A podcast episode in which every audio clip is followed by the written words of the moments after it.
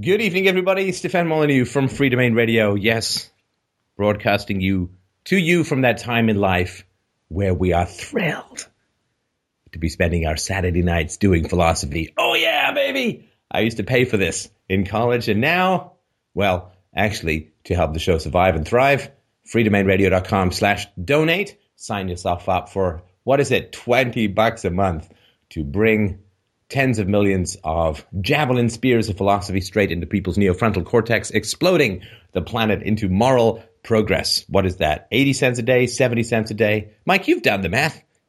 It's pretty good, right? Pretty cheap. Pretty cheap way to get philosophy out there to sign up for a little subscription. Yeah, five dollar subscription, sixteen cents a day. Ten dollar subscription, thirty two cents a day. Twenty dollar subscription, sixty four cents a day. Fifty dollar subscription, dollar sixty one cents a day. And hundred dollar subscription, sixty one cents a day. Sorry, hundred dollars. hundred dollar subscription is three dollars and twenty two cents per day. Yeah, so we really, really appreciate that. We really need what you have to offer, and we promise to good to put it to good use. So, uh, Mike, who do we have on first?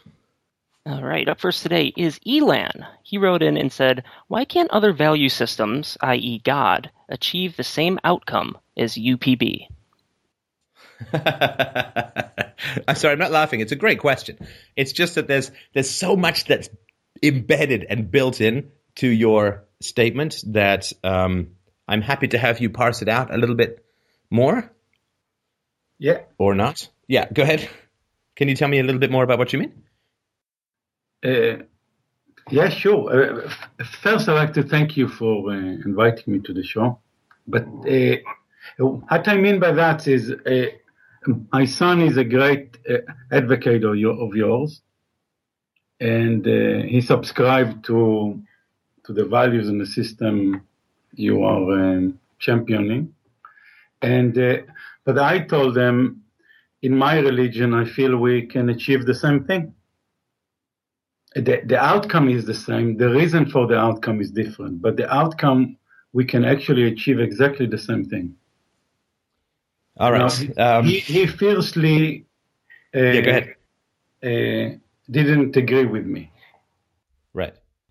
Now, um, you have used some language that is mildly inflammatory, which is not the end of the world. I just really wanted to point out that I've noticed. So you said that he subscribes to the belief systems that I champion. Yeah. Oh, oh, so if, oh, if, if, if, if a teacher, hang on, hang on, hang on, hang on. So if a teacher says to your son that two and two make four, does he subscribe to the correctness of the belief system that she is championing, or does he just accept that his teacher is right? No, no. He's uh, my son is a reason person. He will think for himself, and he will not. Right, but what I'm saying is that look, people don't subscribe to my beliefs. I, at least I hope nobody subscri- subscribes to my beliefs any more. You know, to not to put myself in too illustrious a company, but but any more than I subscribe to Albert Einstein's opinion about the constancy of the speed of light, right? Like I, I make a rational argument, either the argument holds or it doesn't. But when people personalize my arguments, I know that they're coming from a place of irritation with me uh, and annoyance with me, which is, it sounds like where you're coming from, which I can perfectly understand and I have no problem with. But I think we should at least be honest about that, that there's something about what I'm doing that is, is bothering you, right? No, I think you're having a fair point, and it's a mistake the way I put it. Well, maybe. maybe it's a mistake, or maybe it was something that was intended to communicate something. But in general, when people do not respond to an argument, but instead personalize the argument. Like, Steph, your philosophy or your belief system or your whatever championing of UPB or whatever what they're doing is they're trying to make my belief system sound charismatic and therefore subjective. Because I have some charisma and some a reasonable sense of humor and reasonable eloquence and so on. And so the only way, if my belief system was just mine and personal and was subjective, then the only way it could spread is through entertainment, through sophistry, through charisma, through humor, through manipulation, right? So the moment that people start personalizing my belief system, What I experience uh, and what I think is actually happening is they're saying, Steph, your arguments are bad. Your show is only successful. Your arguments are only successful because of your eloquence and charisma, but they don't actually address the the arguments. And I just we don't have to delve into that. Uh, I just really wanted to to point that out that there is something that that bothers you about what I'm doing. I would assume. I uh, first I agree with what you're saying. I'm just like to reiterate. I made an an error the way I described it. I absolutely agree with you. Okay. And I think I think, uh, and then I ha- absolutely 100% convinced and know he's doing it on the basis of his reasoning, and and the way he talked to me, I absolutely agree with you. Okay. All right. So your question is, if I understand it, um, you have a belief system that arrives at the the major bands that universally preferable behavior, which is my advocacy for secular ethics, it arrives at the same major four bans: uh, the ban on rape, uh, on murder, on theft, and on assault, but through a different methodology. Is that right? Yeah. Hang on. So, so the outcome will be the same, but the point of reference why I do it will be different. Because okay, I, I, so because, because because the point of what I the foundation are deriving my the outcome is different to yours. No, I, I understand that. So then there's there's two possibilities I'm going to put forward. Obviously, you can tell me if there's more or fewer. So it's one of it's one of two things. I don't know if you do you ever use like a GPS or anything like that? Yeah. Okay. So in the GPS, you can put in options. Like if I want to drive from here to Detroit, let's say, for some reason, um, I, I, like watching smoldering financial wreckage uh, light up the evening sky. Now, I, my GPS will say, do you want um, the fastest route or do you want a route that avoids tolls, let's say? It, like it'll give me some options about which route I'm going to take. Now, neither one of those is right or wrong. Right? If if I have a little bit more money, I may want to pay some tolls and shorten my driving. If I have less money, I don't want to spend it, then I'll avoid the tolls and pay more for my drive. Now, if you and I end up in the same place morally, but the methodology is simply kind of like personal preference, but it's still kind of objective. Like how the GPS works is still objective. Then I don't see any particular problem. However, if the methodology that you're employing is not rational or empirical, then we have a problem because it doesn't matter if you end up with the same conclusions if your methodology is not rational or is anti-empirical, then you are not correct right? E- even if you end up with exactly the same uh, answers as I do, um, then if your methodology is not rational or empirical, you are absolutely incorrect because philosophy is not about the answer, it's about the methodology. And the correctness is not in the answer, the correctness is in the methodology. So there's an old philosophical problem. I'll be very brief here, but there's an old philosophical problem where um, in Canada, there's a um, a prison called Kingston, and of course, in I think Jamaica, there's a uh, a town called Kingston. Um, and if I if somebody says to me, you know, what's a major town in Jamaica, but for some reason what I hear is what's a major prison in Canada, and I say Kingston, well, that is technically or or in terms of the the, the the sounds, it is the correct answer, but I'm wrong. Even though I've said the right words, I'm wrong because I'm answering the wrong question. And so my question then to you is, well, what is the methodology that you're using to arrive at ethics um, that would be obviously different from from what I'm doing? Okay. Uh, first time we want to start is when I read uh, the universal uh, preferred behavior, there's two things are distinct there to me. One, it's very hard to manipulate it because it's a clear cut you can't you can't uh, hijack it and use it for bad things because it's really really articulate really well and it's very hard to do so. The but uh, what I'm saying, when I when you come to God, it is easy to hijack it and in the name of God to do bad things. That's I agree, and that's the difficulty I have with. Then it's to articulate uh, the the value of God. No, uh, uh, if somebody understand it in the way uh, or the way I understand it, it's very hard from there onward because knowing God and try to animate it or to follow the attribute or, or, or, trait of God, it's you will come to the same outcome as you guys, or or to what you try, what you and then try to explain to me, in a sense of a, a complete renouncing of any kind of violent behavior towards. No, I, I'm I'm sorry to interrupt you, but uh, I'm guessing from your accent that we mostly have in common the Old Testament. And if that is the yeah, if that is the case, you got to go out on a limb sometimes. but if that is the case, I don't see how we can use a god uh, to be even remotely compatible with a ban on murder, because in the Old Testament, as I'm sure you're aware, God is a fairly trigger-happy ghost, right? I mean, he you know, he's calling in massive airstrikes, continent-wide burnings, uh, and so on, and uh, is is initiating against the innocent, even against the unborn, even against the unborn, uh, death. Uh, particularly, of course, the most obvious example is is the flood uh, of uh, of Noah, right, where God is so angry at people. I believe the biggest sin they have is having false idols before Him, which means giving money to the wrong priests.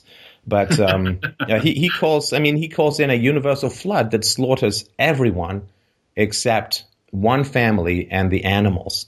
And then he creates a rainbow, according to the story, to say, "Whoa, I'm never doing that again." It's like, well, so so if you have as the originator of your morality of "Thou shalt not murder," a mass murderer, then it's hard to see how bringing God into the mix clarifies or extends the ban simply against murder in any way, shape, or form.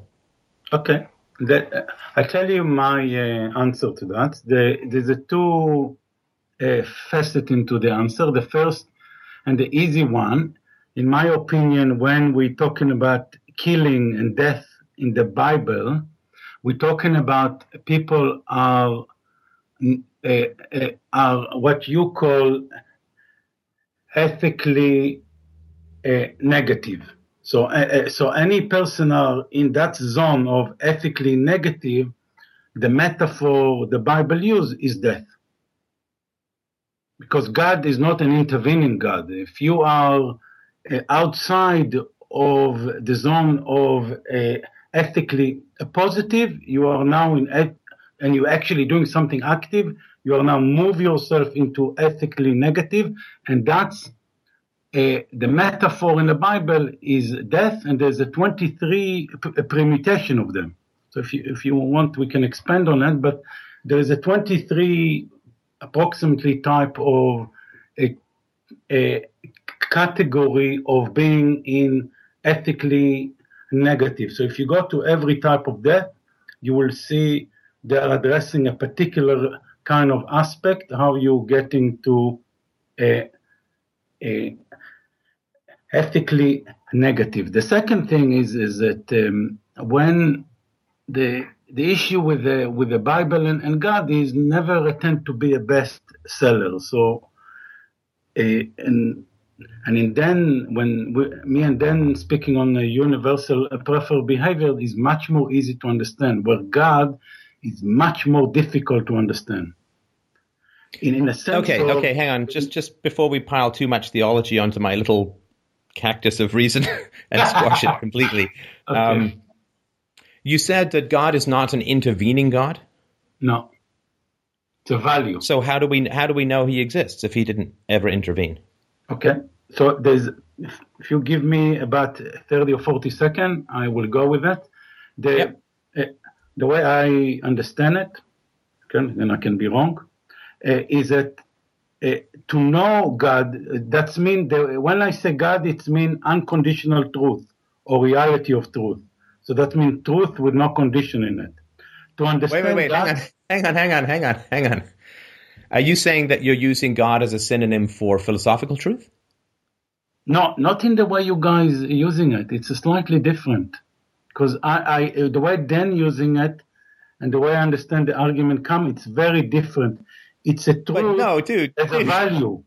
you you It's can't a- you can't say that God that, that truth is a synonym for God. That's begging the question. Plus, it's circular. Plus, it's a tautology. Okay. Right. So because I- because my question my question didn't have anything to do with the definition of God. You said God is non-intervening. But if God is non-intervening, then he would never have dictated uh, any of his desires or wishes or commandments, or he would never have interfered and sent locusts or or um, uh, fire or water or floods. Uh, he never would have handed Moses the tablets. He wouldn't have uh, done any of the. He wouldn't have interfered with Job. Uh, he wouldn't have interfered with Abraham. He wouldn't have inspired Moses to like the entire Bible is based on and is predicated, Old Testament and New, on the fact that God is countermeddling in things. Because if he was completely non-intervening, we wouldn't have any stories about him or any idea what he wants. And he wouldn't even respond to prayers, right? Okay, first he's not responding to prayer. The respond to pray, you pray, that's the respond to pray. Pray does not get any fruit out of it or benefit out of it. It's it's the same thing as you. Uh, if I adhere to uh, ethically positive, I will not ex- as a value. It's not a mechanism to make myself better. Uh, so the in a key issue there is that God is not, it's only ethical, imperative things I need to do. That's knowing God. Otherwise, there's nothing to know. It's any other value system human uh, uh, humanity have. So to now, when we say God intervening in the Bible, it's a metaphor. If you see the Bible as a as a bunch of historical facts, that's the erroneous view of looking at God it's not a, a bunch of historical fact. It's a it's a philosophy in a sense of uh, uh, uh, what I need to learn from it today, not what's happened in the past. Okay, It's but the Bible, lesson. no, no, no, listen, listen. The Bible is not a philosophical document. Right? Because a philosophical document has to have uh, premises, syllogisms, maybe even some axioms thrown in. It has to have arguments that are rationally constructed with reference to evidence. It has to have universalities. It generally doesn't have instructions on how to keep your slaves. Uh, it doesn't have instructions on the right price to ask for your daughter's sale into sexual slavery. It generally doesn't have instructions on exactly how many women uh, you should rape and how many men you should murder when you conquer a foreign town. Uh, th- these are not. This, the Bible is is not even remotely a philosophical document. I mean, compare it to something like Alcibiades and and um, Socrates and others' conversations uh, in the Platonic dialogues, or even compare it to some of Nietzsche's work, which is again quite allegorical. But I think that we can't reasonably make the case that the Bible is a philosophical document because it places at its center a rather petulant and violent imaginary being who issues commandments upon threat of infinite torture and death. Not so much in the Old Testament. I know that's more something that uh, our friend Jesus brought in the New Testament. But uh, do what I say, or I'm going to blow up your sheep, uh, make your wife leave you, make your kids sick, give you endless boils, as in the story of Job, and so on. That's not a philosophical argument. I mean, if, if I said, listen, man, you have to agree with me, or I'm going to burn down your house, uh, nobody would say, well, that's a that's a pretty good philosophical argument. I hadn't really thought of arson as the way that we should, you know, bring this to bear. That would be like, wow, what a crazy guy. He's so weirdly insecure that he has to make unbelievable threats against people in order to get those people to accept his position, which of course wouldn't be an acceptance of position, but rather a bowing down to my threats of violence. So, uh, you know, if, if the Bible is a metaphor, that's fine. But if the Bible is a metaphor, then God is a metaphor. And if God is a metaphor, then I don't even, then, then we're looking at a work of fiction, uh, which simply we would use to understand the weird psychology of people 5,000 years ago rather than any kind of truth that they would bring to bear on us ethically today. No, the, the, to understand the psychology of people who are written the Bible, it is uh, 3,000 years old or 2,800 years old. It is, uh, it's been designed and written by people from that era. But the thing is, is that it is a metaphor, yes, and um, and the fundamental issue there, uh, Stefan, is that, that it's also serves as an educational tool as well. And in an educational tool, there is an acceptance to allow the, people to follow the outcome for the wrong, uh, uh, not from the best reason, not, from the sake of uh, adhering to the value, but from getting benefit or preventing punishment. And I understand the psychology of it. And but that's kind of belief in God. It I hope it will not be the discussion here because that's not interest me because that's not I think how it's originally intended to be. Because to get okay, but hang on. So sorry to interrupt. It, sorry to interrupt. Sorry to interrupt if if the Bible is an educational document, can you tell me something that the Bible can teach me that does not rely on allegory and does not rely on threat, but rather relies on reason and evidence? Yes, it's it's going all the way. I mean, there is words after words after words are uh, symbolizing in old Hebrew it exactly what you're saying. Okay, then tell me some. No, tell me something that the Bible can teach me that is neither allegorical nor threatening. I'll give you, okay. Uh, uh, let's start with the first sentence. The, in the first two or three chapters of the, of the Bible, I'll give you three sentences.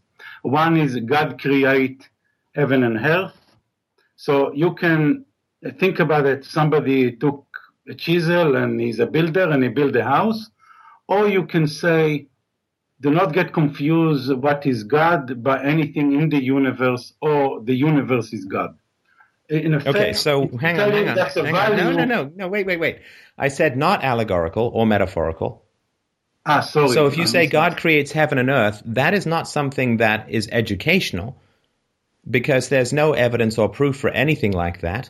And if you say, well, no, but you can take it allegorically, then it falls into the realm of, oh, sorry, assertion, allegory, or threat right? Assertion without evidence is not educational. That's propaganda and it relies on threat. And when people point out the threat, people then often, like yourself, will retreat into metaphor. You know, like, uh, ah, thou shalt not kill. Well, didn't God kill everyone in Noah's flood? Well, that's a metaphor. And it's like, well, it's not, doesn't say that it's a metaphor. It doesn't say, hey man, don't take this story literally. The whole, everything that's in italics should be taken metaphorically. And by the way, the whole thing's in italics. It, it puts it forward as a truth statement. So I don't think it's fair or right or reasonable or accurate to say this story in the Bible is allegorical when it doesn't fit what you want. Because it doesn't say in the Bible that th- this is allegorical and this is not. So you just get to cloak over whatever you find troublesome with the word allegory. But there's no, I mean, if if it was allegorical, I mean, God would just say it's allegorical, not supposed to be taken literally and it says God creates heaven and earth. And you say, well, what I can interpret it this way or that way. No assertion, no allegory, and no threats. What can I learn from the Bible?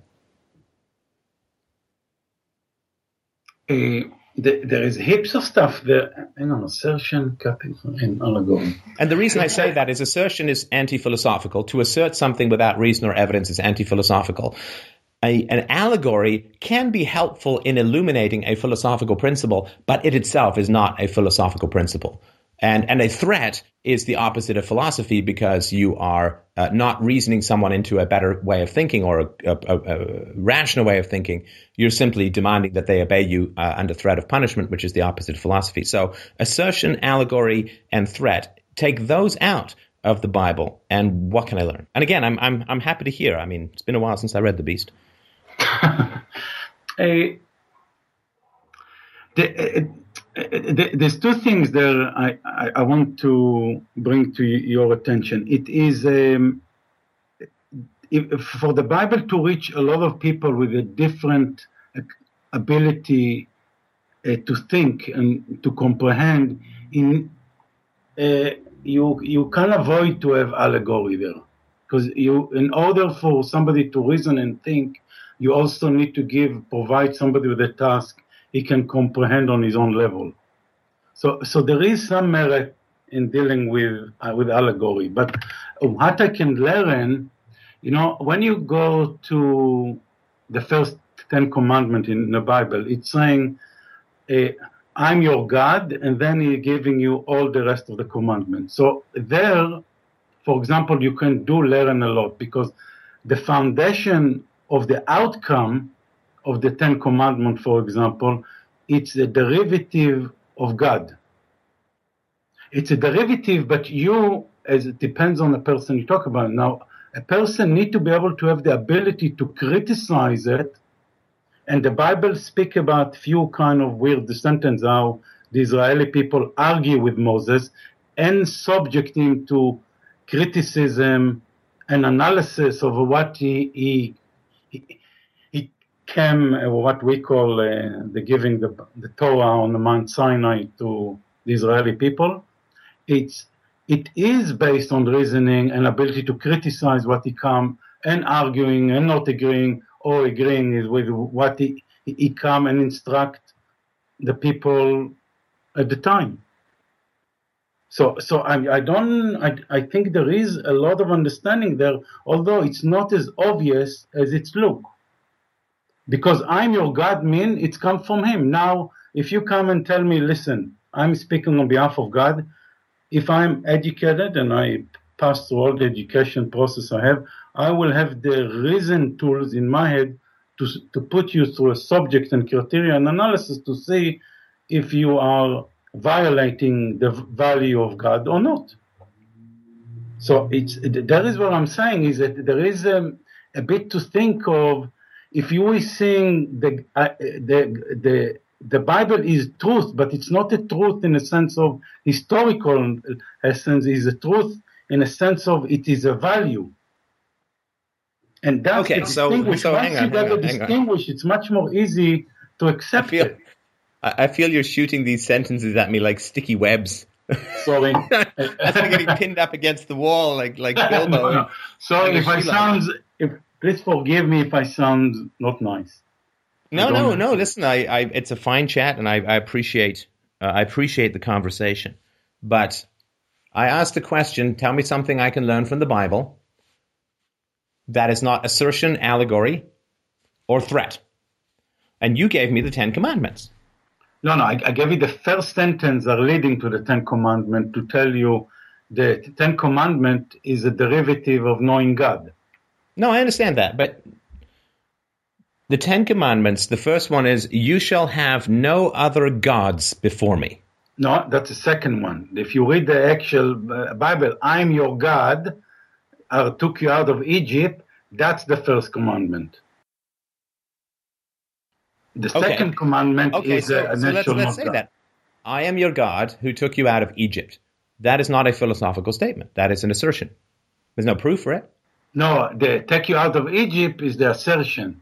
The the I'm your no, God. No, I am your God. Is it philosophically I am your God is an assertion. No. No proof.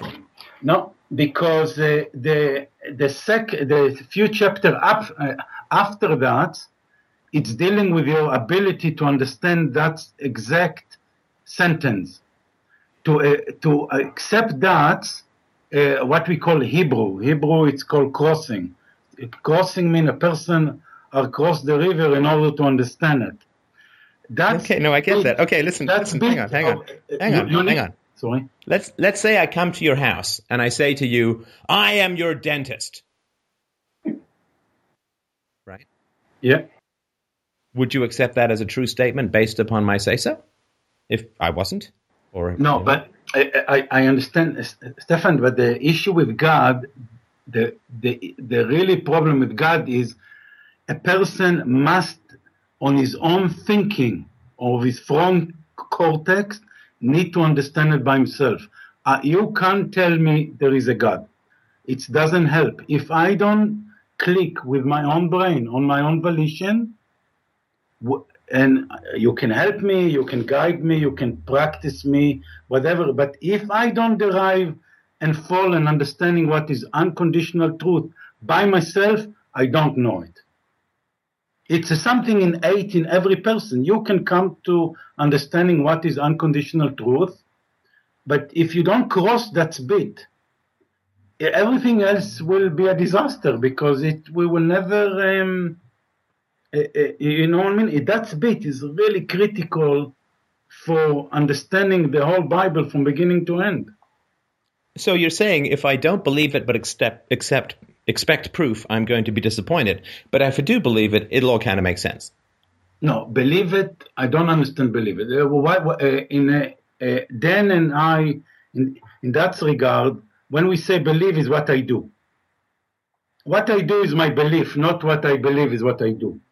Because my the, the subject of my belief is what I did in the end, not what led me to it. So but to know God, it's a it's a cognitive process. You have to go. You have to understand what is unconditional truth mean or reality of truth mean. If the minute but you can't prove gone, it. You, you you can't you you can assert it and you can cross your fingers and hope that I accept it, but you can't prove it. And therefore, what you're saying is not philosophical, but it's dangerous because it, you, you use words like truth and universality and, and, and values and ethics and so on. These are philosophical terms, and you're kind of hijacking them for an agenda based upon rank superstition. Thank you. You know, it bothers me. If you, look, if you just want to say, if you just want to say, I believe because I believe. I, I have no reason, no evidence. I can't prove that it's true, but it's my particular preference to believe this. Okay, well then that that to me is at least that's a more honest statement. But you keep trying to use all these philosophical terms to cover up this rank assertion of superstition. There's no, no there's no proof in anything that you're saying. Stefan, that's exactly you know, if we cross that's exactly the point me and Dan arguing. You, you sincerely put it together. And I what I'm saying is God is not a truth like there is a fact. The table I sit on a chair now it is a fact there's a chair and I sit on it now. That's not the kind of factual truth I can prove it because it's a value. I can't prove a value in a sense of because it does it doesn't have a physical way of being it. Or I conceptualize it, or my brain can comprehend it or not. It's a value. Are you saying wait, wait, are you saying that values cannot be proven? It's it's it's a private domain. It's not cannot be proven. It's inside. I need to realize myself. I can't go and see it externally to me, Stefan. It's not something I can. That's why I prove it to you there is a God. It's an impossible task in that sense. In you keep saying in that sense or in this way or, but there are things which we can establish for which we have no particular empirical evidence, right? So the old syllogism, which I used in the last show, all men are mortal. Socrates is a man, therefore Socrates is mortal. Yes. You, we don't need to go outside the room we're standing in to know the truth of that. Or, or, something like the scientific method. The scientific method does not exist in tangible reality. It doesn't exist like a tree or a rock or, or, or a, a forehead. But, but nonetheless, it is a universal empirical and rational methodology Agreed. for determining truth about yeah. the universe. So the fact that doesn't some, something doesn't exist in material form doesn't mean that it can't be validated rationally. There's tons, of course, of mathematical theorems that may never be implemented in the world, in engineering or in any other methodology that's empirical, but they still can be examined for their truth value based upon the rational methodology of mathematics. But so this is what I mean when you say that yeah, yeah, you, you keep. Yeah, go ahead. I, I absolutely agree with you, but a transcending, or what we call this, the first sentence of creation, which means it's not in the universe and it's not the universe, it's a transcending, it's outside of, it's a metaph- it's outside of physics. Therefore, the discipline you apply to it is not relevant to it because it's a value. How do you prove value? Any, but, but it's then but any other value you can't you can't put a mathematic you, the way you can uh, express gravity in mathematics, you cannot express God in that way. The same way you cannot express any other value this way. It's yes, not just God, friend, it's any other friend, value. When you say outside of physics, you're saying the opposite of matter and rationality. No, But the opposite uh, of matter and matter, rationality. ration- hang on, hang on. The Okay. opposite of ra- of matter and rationality is called non-existence and falsehood. The opposite of rationality is false, and the opposite of matter is non-existence, which is how we know to walk through a door frame rather than into the wall, because we look for where there's no door eh, or a hole in the wall, and we go through that. That means the door is not there. Right? So the opposite of material presence is non existence, which is why we can go through the doorway rather than bump into a door when the door is open. So when you say, well, you see, but God is outside of physics, what you're saying is, well, we have a standard for existence called material presence and or, you know, at least rational consistency. God is the opposite of that. But then what you're saying is God's existence translates in real terms to the opposite of existence. And so what you're saying when you say God exists, but God is defined as the opposite of existence, you're saying the opposite of existence exists, which fails at every Okay. conceivable level philosophically. Okay, I, I, I hear that. The, the, the point is that uh, if we're living in a conditional reality, What does that mean? Uh, con- that's mean the, the universe, I mean, we can trace it down to about 15,000, 15 billion years or something. And the planet one day will be, I know, I read in the, it's about in 3,000 years from now will blow up or something. So it will not be existing, the planet. Wait, 3,000? I, I think it's a little. I think the sun's got 10 billion years to go or something like that. I, I can't remember, but it's, it's more I than 3,000. I, I- think it's about. I, I read some sort of a, a, a theory about we have about three thousand years to leave the planet, before it will blow up. So the, it's nothing is fixed. It's a conditional. I born and I die, and I'm in. You know, I have a beginning and end, and every other matter have a cycle and beginning and end. Uh, God is not subject to that. He's outside of that, and and I can't apply a, a discipline you apply for the world to God because it's a value. You can't ever apply that discipline to value. And But it's you see, value- no, hang on, hang on. Look, you've you've just done exactly the same thing again, which is you say matter has a big. Hang on, matter has a beginning and an end. Now, as far as I know, matter can neither be created or destroyed, but only transferred to energy and back correct. again. But that doesn't. Let's pretend that that's true.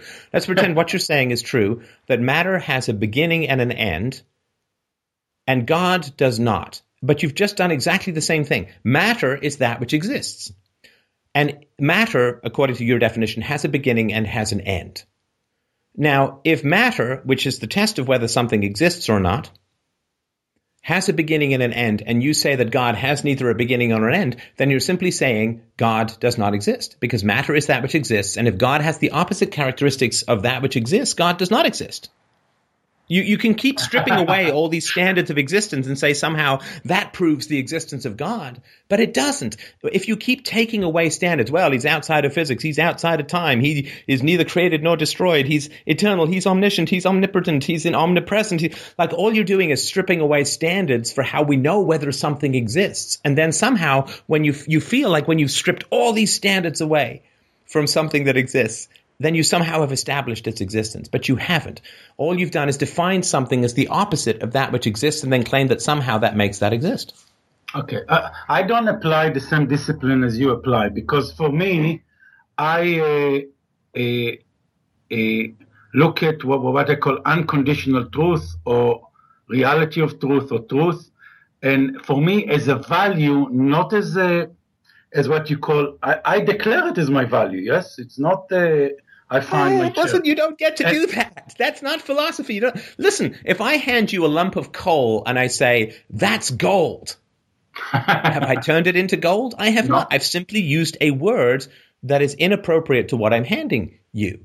And so you can say, well, I don't use the same methodology as you. I am focused on unconditional truth and this and that and the other. No, no, no. You don't get to use these words like truth and existence and reality to just layer over whatever your particular religious prejudices happen to be. That's not how philosophy works. I don't get to do it either, by the way.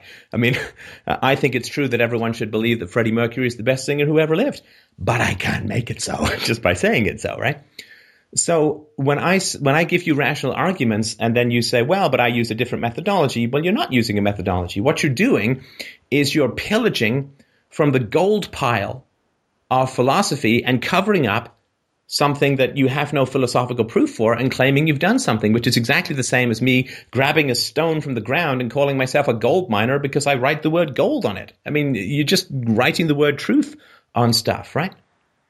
I, I agree with you. We don't use. The, I don't. I agree and I don't agree with you. I, I agree with you on what you're saying. Now, what I don't agree with you is that I don't think this is where the exact point is when I use the word God and when you use the word God and the discipline you apply to make it existing and I apply to make it existing is very, very different. I, I don't I don't agree with your definition to say if God exists or not with with your way the way you're going about it and what's your understanding of it. I have a completely different understanding, and I go about it in a completely different way. I'm not so. Yeah, and, and your way is, is, is your way is the opposite of philosophy, which means you can't use philosophical terms like existence. Existence is a philosophical term in terms of metaphysics.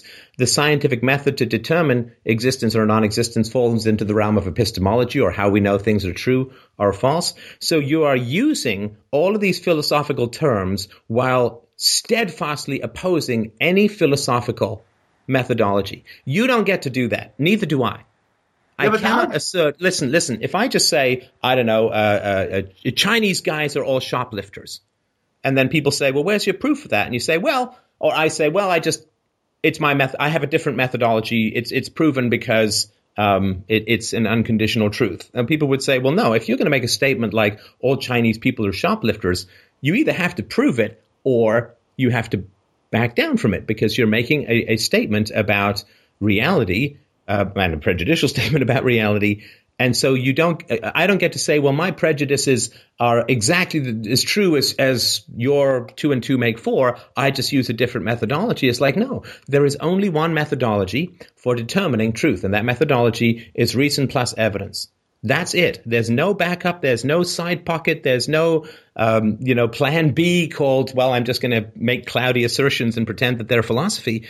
If you want to say that something is true, then you have to do what scientists do if they claim that their theory is true is they've got to have a rationally consistent theory and they have to subject it to empirical testing. They don't get to say, well, my theory that the world is banana shaped is true. I just use a different methodology. It's like, well, if you're using a different methodology, it's not true.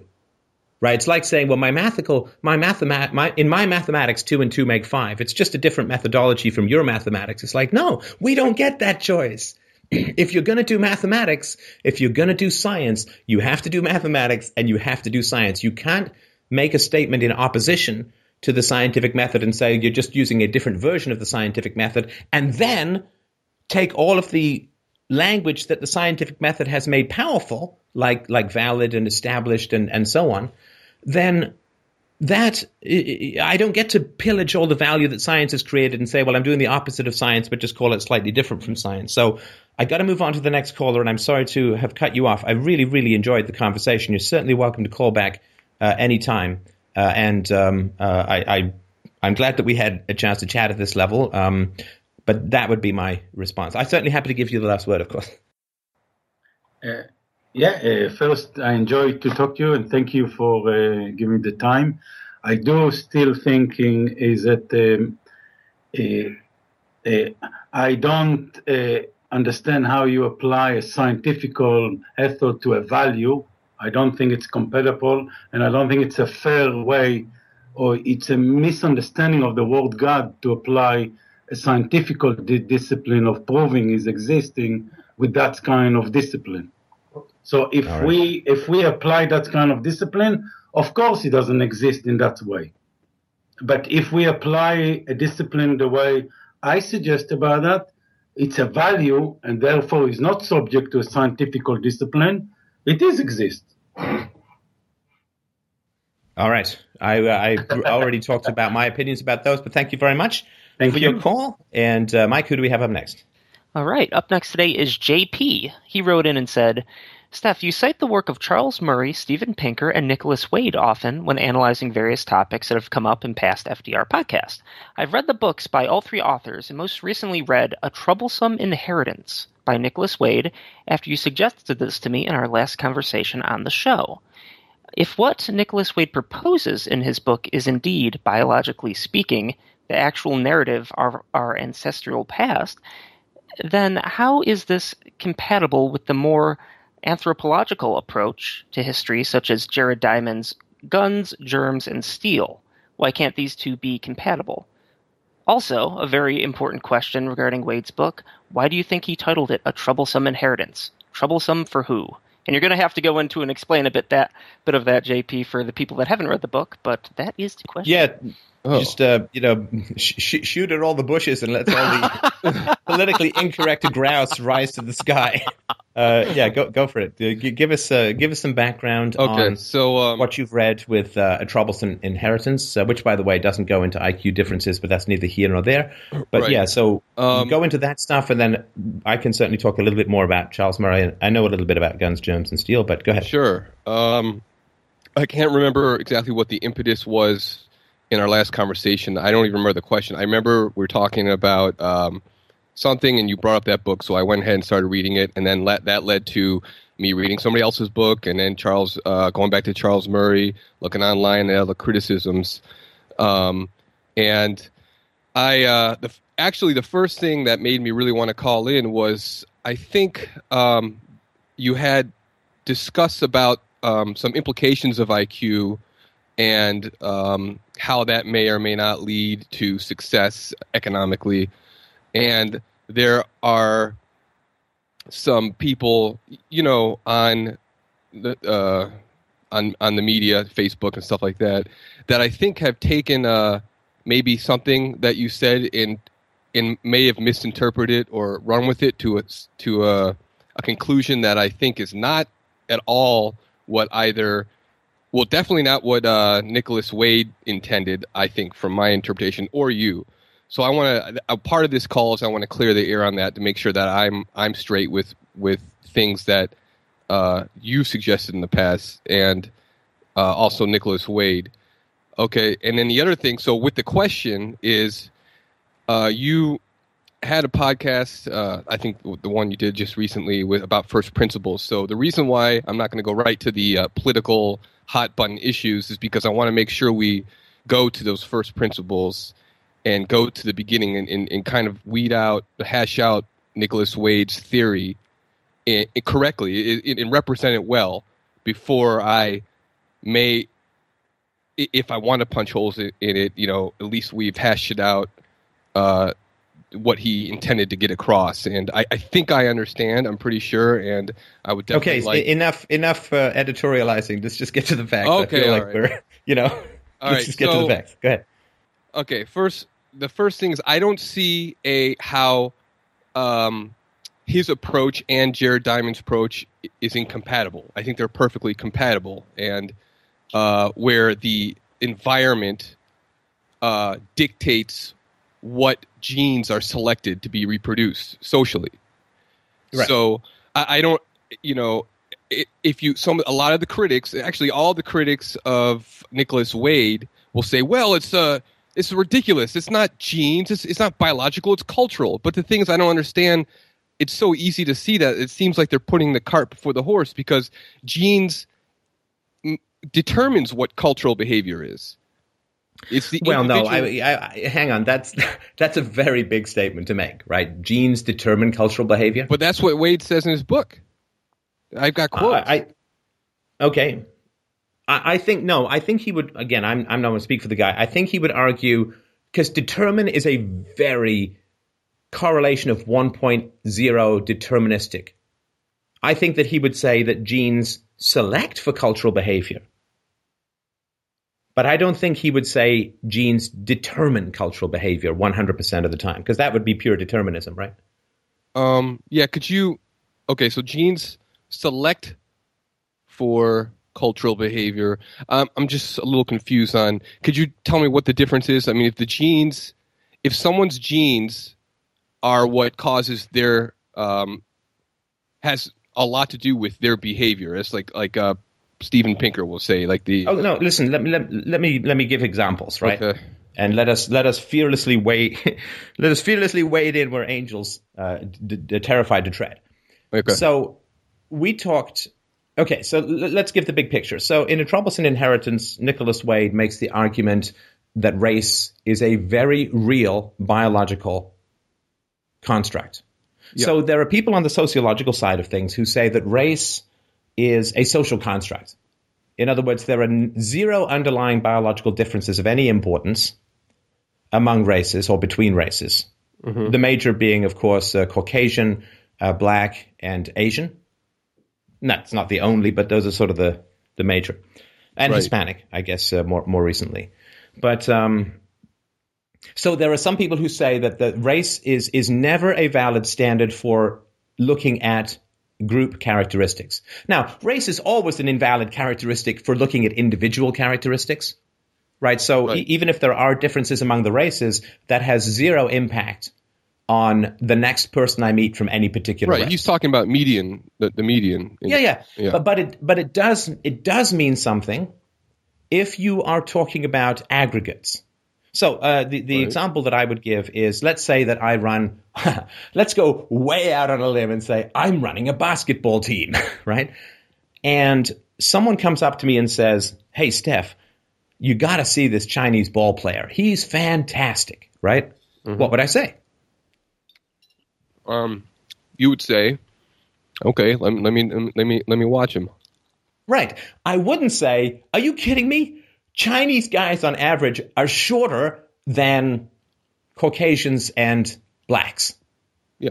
So there's no way I'm going to see any Chinese guy in in an audition for a basketball. I don't even, it's not even called an audition, I'm sure, right? So I would never prejudge the value of a basketball player based upon his race, right? Correct. On the other hand, in aggregate, a tryout. Thanks, Mike. It's an audition now. Belt out something from Cabaret. it's the gayest basketball league you've ever seen. But um, and and I would actually go and see that much more than I would go and see a basketball game, which is why nobody's ever asked me to run a basketball game, at a team. Um, so so I would never say, no, I'm not going to see a Chinese basketball player. But if we look at basketball as a whole, would we expect there to be the same proportion of Chinese guys as, say, African Americans? Yeah. No. No. So, in terms of judging each individual ball player, it has no value to know what their race is. But when we look at things in aggregate, there are some value, right? Correct. There is some value in that. So, so one argument is that race is entirely a social construct, and there's no um, important or maybe no characteristics at all that are genetic that differentiate the races. That's one argument. And another argument, which is made more by Nicholas Wade, is that there are some pretty salient, fundamental, and pretty important differences between the races. Now, the challenge with denying that is that you have a great challenge given that the races, you know, tens and tens of thousands of years ago, the races diverged. I mean, as far as I understand it, we all came out of Africa and then some people headed north and some people headed, you know, north and became sort of Western European Caucasians and some people headed uh, further to, to Siberia and, and to, um, to where is now Thailand and, and China and, and uh, Japan and became Asians and so on. Now, these are incredibly different environments. I mean, do you compare Kenya to Scotland, or compare Kenya to Iceland, or compare Kenya to oh yeah. I mean, Stefan, you're preaching, North, to, uh, like, like the, the where choir. the Eskimos or the Inuit live? Sorry, go ahead. So you're preaching to the choir. I I No, no, no. I'm, and I'm not. with, I'm not uh, trying to Nicholas look, Wade. I'm not trying to. Sorry, I'm not trying to agree or disagree with Oh, you. I'm okay, just right, laying it out for other people because this is a very um, closeted debate, right? So a lot of people who are talking about race these days, um, they have described themselves as, as being like Galileo under the Pope. It's just very heretical to talk about race, uh, uh, to talk about race from any purely biological standpoint, particularly when it comes to race and IQ, race and brain size, and so on, because that is really alarming stuff to a lot of people. because But Sorry, go ahead. The thing is, is that both Murray and Nicholas Wade, although Nicholas Wade less, and I have more of a rant on Charles Murray than anybody in that situation in this conversation as far as race and genes, but uh, they failed to to uh, somehow they allowed for a bait and switch to happen, especially Murray, where somehow intellectual superiority somehow transferred to superiority. Okay, and so no, no, no, no, no, no, no. That, I think that's, and I've heard Charles Murray say that this is not the case at all. Because there's nothing in evolution that can be called superior or inferior. Well, and, and if well, that's not they're true, talking though. about, hang on, hang on, let me just finish my thought. Sure. So and before we get to that, let me just sort of finish laying out. Mm-hmm. These are not my arguments, just so everyone knows. So don't shoot the messenger. I'm simply no, I understand. I understand. relaying the arguments that other people have made that I am not competent to evaluate. So the basic argument is that when when the races, when when the Af- when the blacks left Africa and, and went to other regions, the environment was markedly different. Now, in particular, the environment, let's just take uh, Northern Europe. Okay. So in Northern Europe, you have the winter from hell, right? I mean, Canada too, but that's later, right? So uh, in Africa, uh, food is plentiful, and your major threat is other people and animals and so on, right? Mm-hmm. And so the need for the deferral of gratification in Africa historically would be lower. And if you go, no, and nobody's proven this, it's just a theory that people have. As you go further north, what happens is you get this horrible winter. And in the horrible winter, if you are not good at deferring gratification, you tend to die because you eat your seed crop or you eat too much food and, and you have to really ration yourself. Also, you have to get into um, agriculture because game is not plentiful enough, particularly in the winter. So you need stuff that can store. And so you get into agriculture and you get into storing and deferring gratification and so on. And so what happens is, according to that, certain characteristics within the brain tend to get further enhanced, which is the deferral of gratification, and there is a selection for more complex intellectual capacity. And uh, it's even more the case in places like uh, uh, Siberia and even to some degree uh, in um, in China and and in Japan, where agriculture is a uh, uh, even more of a challenge uh, with rice and and all of that than it is in in Northern Europe. Mm-hmm. And so the argument is that there may have been evolutionary pressures that create different capacities or select for different capacities among the races. And this is one way that people try to to explain the fairly, as far as I understand it, again, I'm no expert, a fairly well tested phenomenon that the average IQ in Africa is 70 to 75, and the average IQ in Europe tends to be about 100, and then the average IQ for Asians tends to be 104, 105, 106. Yeah. Now, the argument is that if you say that the races diverged and, and entered into incredibly different environments with strong evolutionary pressures. And evolution can be incredibly rapid, incredibly rapid, because now they can figure out not just where the genes are different, but even how old those genes are. And where uh, people in Tibet have gone into the high mountains, their lungs have significantly adapted in less than five thousand years. Uh, for for Jews, uh, Ashkenazi uh, Jews uh, in, in the, Jews in in uh, America and so on, haven't even have the highest, I think, average uh, recorded IQ, which is one of the reasons, according to the theory, that they end up, uh, you know, at the top of uh, banking. And, and it's not a cabal; it's like it's just the way that the, the evolution has worked. Uh-huh. And there's, but that that gene is is relatively recent. Uh, the, the the gene that's supposed to have enhanced this. And again, nobody knows for sure. These are all just theories. Now, people who say that there really can't be any intellectual discrepancies between the races have a huge problem in terms of science because our brain is our most expensive organ, right? I mean, it, what differentiates us from every other creature, and it is what uh, evolution ha- pours the most resources into. And so, if you're going to say that when the split between the races happened, uh, and again, I, am off the top of my head, I think it's like 100 or 150,000 years ago.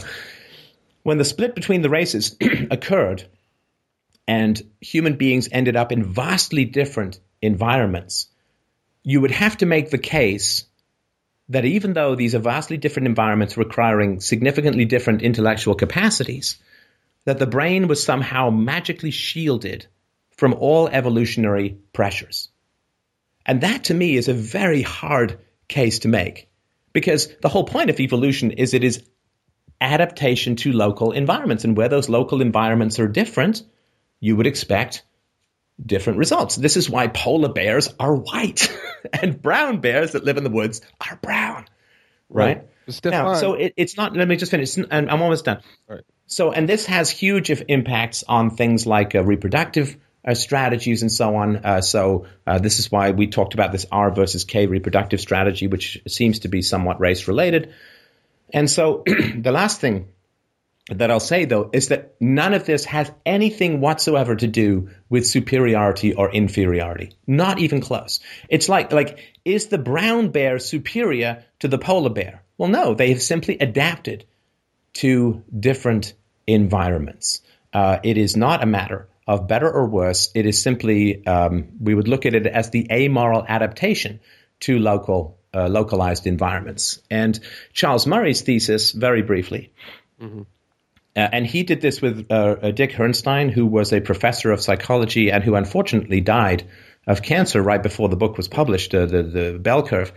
Their argument, which I think it was chapter 13 in the book, which raised the most ire, their argument is to say, excuse me, just getting back over a cold. Their argument is that if you, and they, they sort of look back on IQ tests and data that started at the turn of the last century. Uh, when, when blacks started going into the military, everyone gets an IQ test.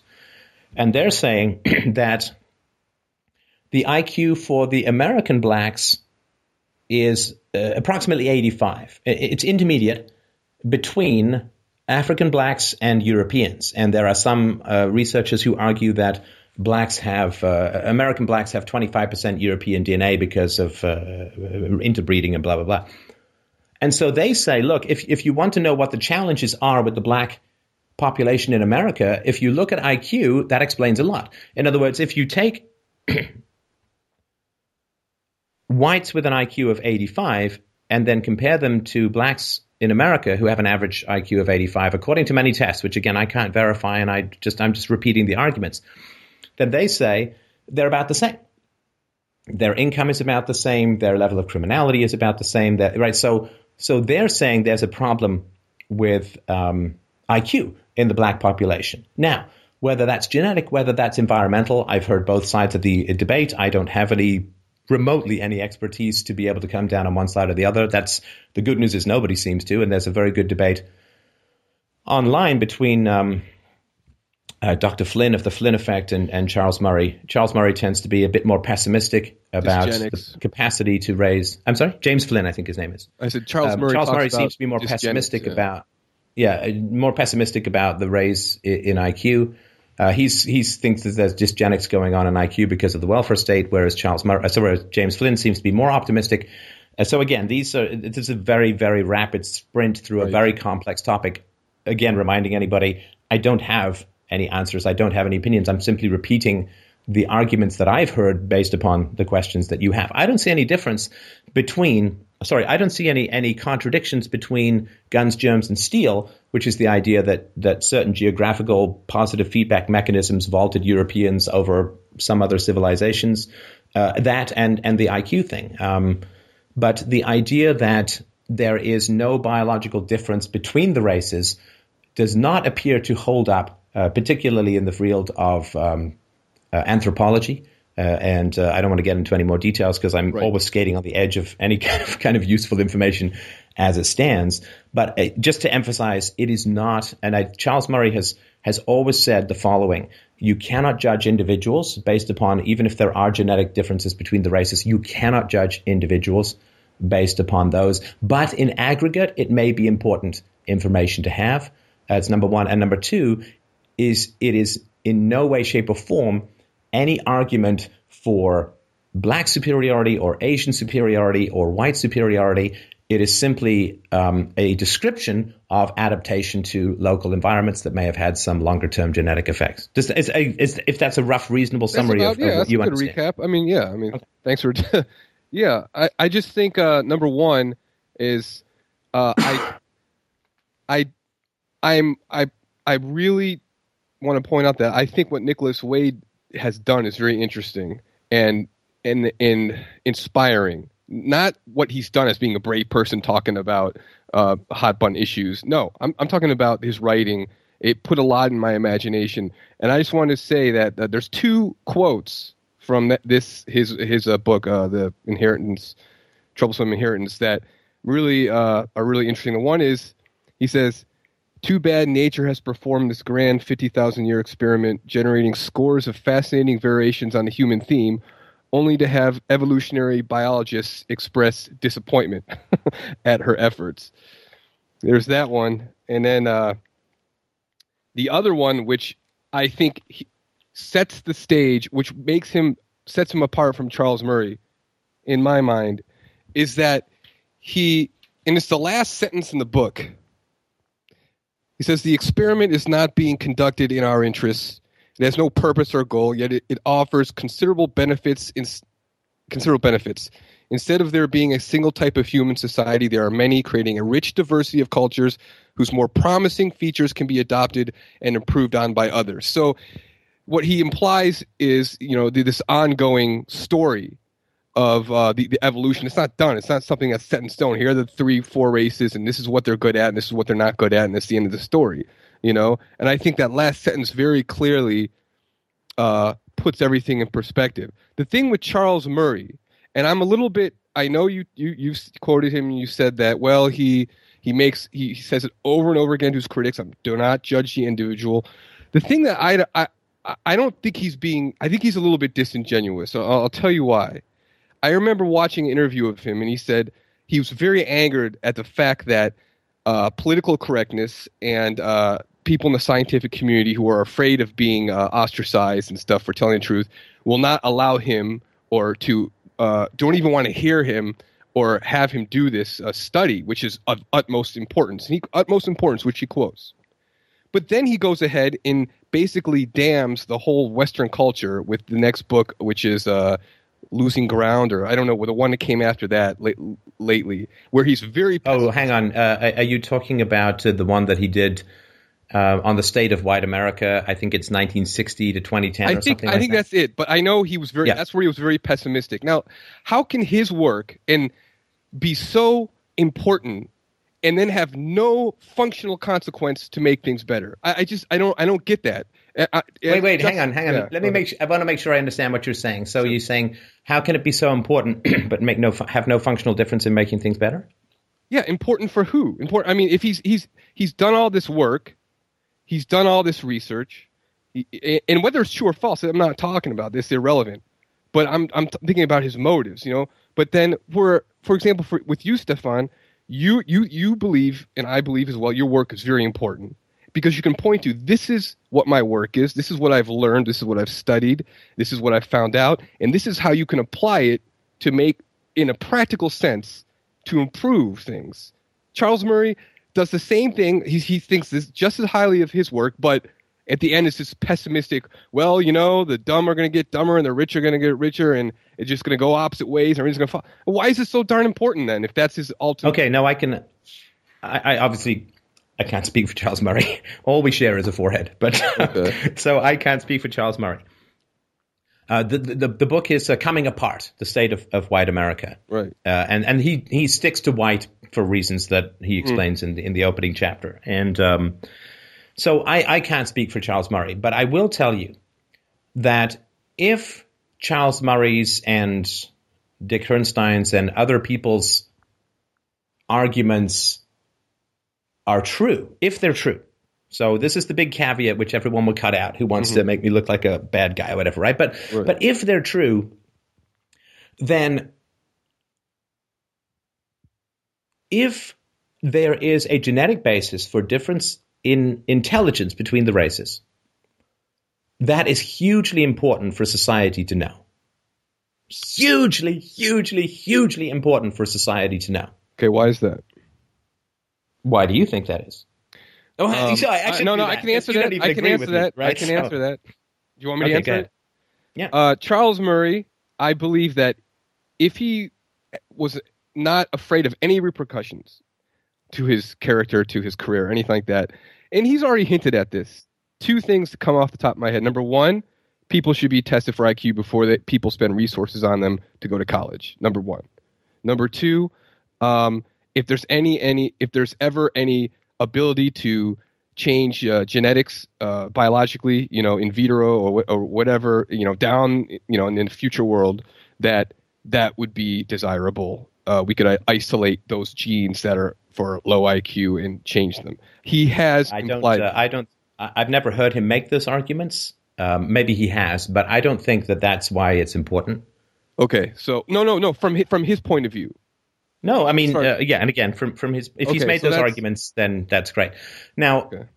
there are, of course, IQ tests for college already, right? SATs and Right. and all that, right? So, I mean, I not right. Exactly IQ, but yeah, but right.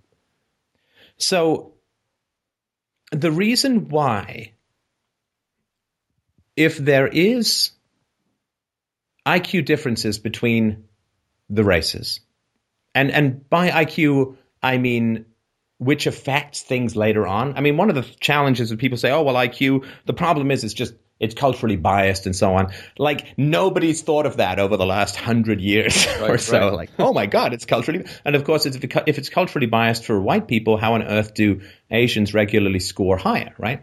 Because the, the the the hierarchy, according to again hundreds and hundreds of IQ studies, which I can't validate because I'm not an expert, uh, seems to be um, Asians at the top, and then Caucasians, and then American blacks and Hispanics, and then sub-Saharan blacks, and I think even lower is the Aboriginals in the outback of Australia. I think they're the lowest Yeah. recorded IQ. Something like that.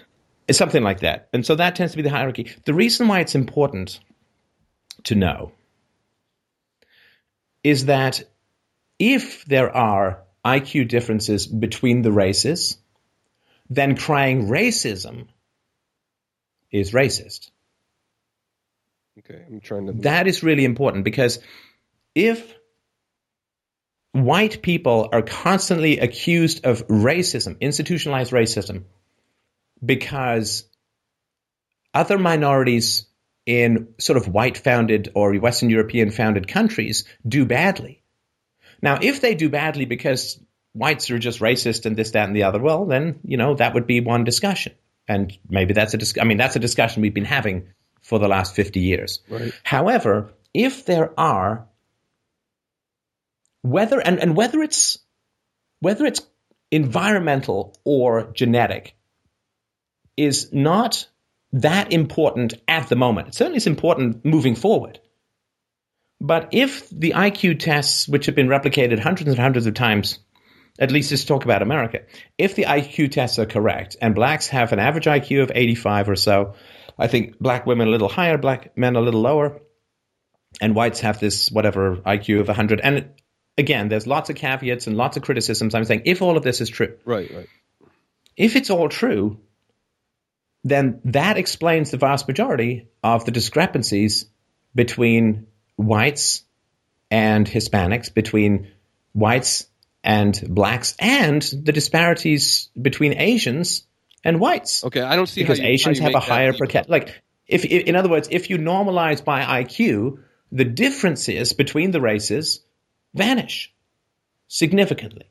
Now, if there is, are these genetic differences in intelligence between the races, if if that's true, then saying the only problem with blacks or Hispanics is white racism is incredibly unjust and unfair. It's like saying the only reason that there aren't more Chinese players in the NBA is because of black racism.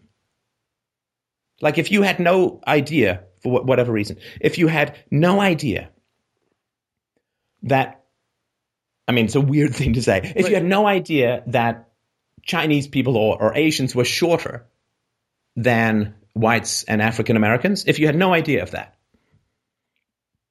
then you'd say, well, look, the, the, the Chinese guys or the Asians are vastly underrepresented in the NBA. Well, um, then then then you'd say, well, this must be racism, and you'd have all this affirmative action and this and that and the other. But you would be you would be working the wrong end of the stick. You would be you would be mistaken completely. You'd be like trying to cure a sunburn with a sun lamp. Wait, but Stefan, you made a big jump, and and you you you're making a parallel between only one. That's good, Stefan. You're making a parallel between putting a basketball in a hoop, which is very correlated to size and height and other. I mean, to IQ with economic success. I, it's it's it's not exactly parallel. I don't I don't see how you can just flip over from one. One is obvious. It's it's so basic and rudimentary. You're tall. You can obviously reach, have a better shot, possibly can see over everyone's heads.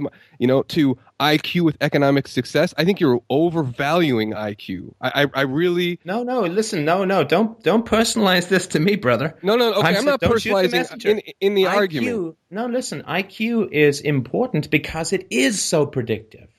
Look, if IQ uh, look right, if, if IQ only measured if IQ only measured cultural compatibility, right? And there were problems with this. So like way back on the IQ tests, one of the questions was what is a regatta, right? Right.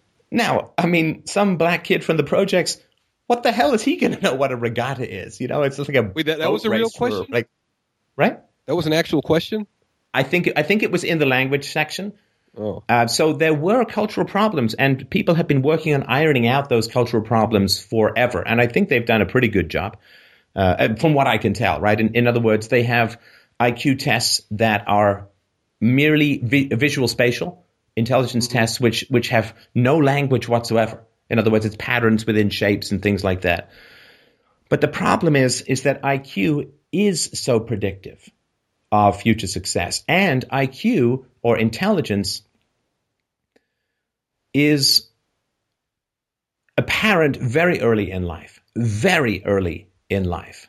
Again, according to what I've read, which I cannot say whether I stand or don't stand behind because I'm a podcaster with a training in philosophy, not this okay, stuff. But you also have. But, but there is there there are uh, differences uh, in reasoning that show up uh, within races and between races as early as two weeks old, three months old, six months old, and so on. Uh, before we would assume that cultural stuff had, had sort of come into play. Oh, I agree with all that.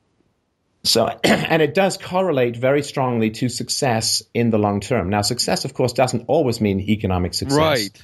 That's but, one but thing. The, yeah, but the reality is that people who have higher IQs tend to do better. Again, individually, it doesn't matter. You know, there's five easy pieces. This this guy Jack Nicholson plays this brilliant guy who spends his time uh, uh, working on oil rigs in Alaska. You know, I guess actually makes some money or whatever, but it, it, it has a strong correlation to success in the aggregate. Again, not in the individual, but in the aggregate. These things are all useless for predicting particular individuals. Stefan, they are not useless for um, differentiating groups as a whole. Sorry, to, go ahead. You have to remember that these experiments are all done in the presence of the state. Okay, so if if I would I would this is all conjecture on my part. This is I'm just kind of imagining these things, but uh, I'm just right now. but um, if there's a free market, there's no state. The free market becomes the environment. The free market becomes the selection process, the evolutionary selection, the pressure. Now, I, I, I would, I'm going to make a guess. If I lived for a thousand years and and I came back and there was a free market, free economy, you, you know, no state, that that difference between um, IQ and correlating with economic success and what you just stated would be almost null. I I, I don't you know? see I, I don't you know? see what's that? How do you know? Because I, I said well I don't know. I'm saying I'm I'm just kind of doing what uh what's his name did at the end of his book, uh, Nicholas Wade, where he just sort of just took a chapter to just sort of just spitball about what he thinks. I mean, he did that. He said he was going to do that in the last chapter, and he did. But I, I, I don't there are too many factors. There are too many factors to make that leap that uh, IQ is is is going. There's a correlation. Yes, there's a correlation now between IQ six, IQ when you're uh, that you have and the success. Okay, and not on a personal level, but on an aggregate level. I understand that, but there are two. But there are too many factors. There are so many uh, things working against um, the free exchange of ideas, the free exchange of labor, the free that you can't say that people who have maybe a lower IQ don't have other aspects of their personality, which would be a very good commodity in a true free market. I, I just can't make that leap because. Well, no, listen, no, no, but but but I think what you're trying to, or what you think I may be implying, which goes back to superiority, is that having a high IQ is better or makes you superior. Well, how how does Murray say no? Having a, high IQ is not better. It's not um, superior, and having a low IQ is not inferior. But the whole world's just going to fall apart, and we're all going to go to hell in a handbasket because of low IQ. I mean, it doesn't make any well, sense. no, no, no. But but remember, no, hang on. Remember, he's a libertarian, though. And again, not to argue for oh. him, which I wouldn't want to do, but if I understand it correctly, he's one of the reasons he's pessimistic about increasing IQ is because, and this is not something that's just noticed by him, and this is again not even particularly race specific, but the lower IQ people tend to have more kids. And the higher IQ people who have to pay for the lower IQ people through the welfare state and through public school uh, uh and uh, subsidized housing and God knows what, everything else, Me- Medicaid, Medicare, well, the one for the young, I can never remember which one it is. But um, so why doesn't he uh, call? He's saying he's saying that that that we have a situation wherein, and this is in the movie Idiocracy, where uh, people of lower IQ have a much greater incentive to breed than people who have a higher IQ. And in, in other words, low IQ breeding is being subsidized and high IQ breeding is being taxed. And so he's not saying, well, it's just bad uh, no matter what. He's saying that there are specific government policies that are making um, th- that are not helping in terms of of trying to, if there's genetic uh, elements to it, raising raising the IQ. And even if there aren't, even if there, even if it's all entirely environmental, those incentives that are put forward to the government are not helping the situation. Oh, of course not. I, I don't know why he doesn't call it. That. Mean, that's the biggest problem. If you want to do a project that would change the world, which he claimed, I mean, okay, maybe I'm being a little bit hard on him. I mean, it, it, it, why wouldn't he call out the state, which is the main problem? I mean, that's what's going to be cause the, the falling apart, the collapse. I mean, oh, no, IQ, but, no, you, he has. Listen, he has called out the state. Uh, I mean, his book Losing Ground, which I reviewed on this show years ago. His book, Losing Ground, where he basically said before the welfare state, this was the situation for a poor young man and a poor young woman. After and, and it, the, the best situation was finish high school, get married, get a job, blah blah blah blah blah.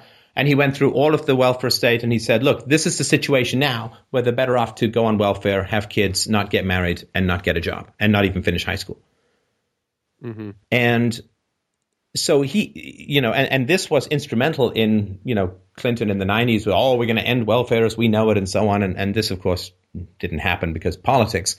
But um, he has, um, he's written an entire book on his libertarian beliefs, which I've read, and, and he is a very small market and free market guy. Now, the degree to which in a free society in a free society, if there's a, there will still be an IQ bell curve in the same way that a free society won't make everyone the same height, right? right, right. I think that uh, you know one of the reasons I um, despise the state is the degree to which the state uh, feasts on and perpetuates a lower IQ class of whatever race, mm-hmm. because you have this weird and and completely opposite situation where uh, property taxes go to the local schools, which means that the poorer neighborhoods get the worst schools. You, you couldn't design a system more designed to isolate and entrench the poor. And you couldn't design a system designed to enhance and increase the, the this, this is smart and, and the wealthy. This is part of what he's saying in terms of coming apart. That we've lost uh, the, the, the manufacturing jobs uh, and we have uh, really terrible government schools. And we also have a system wherein you know smart guys used to kind of stay in their local neighborhoods, but now the, there's a system for getting smart kids to Ivy League schools or to the upper echelons of education is so efficient that they basically all the smart people get scooped out of their neighborhoods and head off to, you know, Yale or Harvard or or wherever. and um, and that creates further problems uh, in because they're not there creating jobs and and in the local neighborhood and so on. So anyway, that's a, it's a big book, so I won't want to Yeah. sort of summarize it, but uh, I don't think he's saying that it's hopeless. I think he's saying that um, that a lot of this has to do with uh, the, with the government and a smaller government. I don't think it would eliminate disparities in, in IQ and the relationship between IQ and uh, and income. But what it, because I mean, what makes a successful business leader would still have to be high intelligence and high EQ. EQ or emotional intelligence is often overlooked as a factor uh, of success.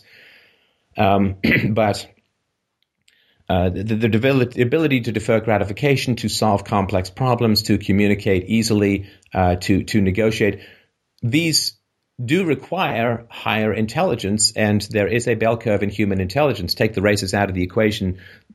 A a free market is not going to eliminate those, but it will benefit everyone on the bell curve by uh, adding to and creating wealth and so on. And and who knows where that will shake out in the long run. I mean, I would love it if everyone could get to. And I remember, I think it was in um, Brave New World, where they talked about setting up an island of super high IQ people, but it completely failed. Whatever. Was that I'd like for people New- to be smarter. I'd like for people to have more opportunities, and I sure as hell would like to to push as much as possible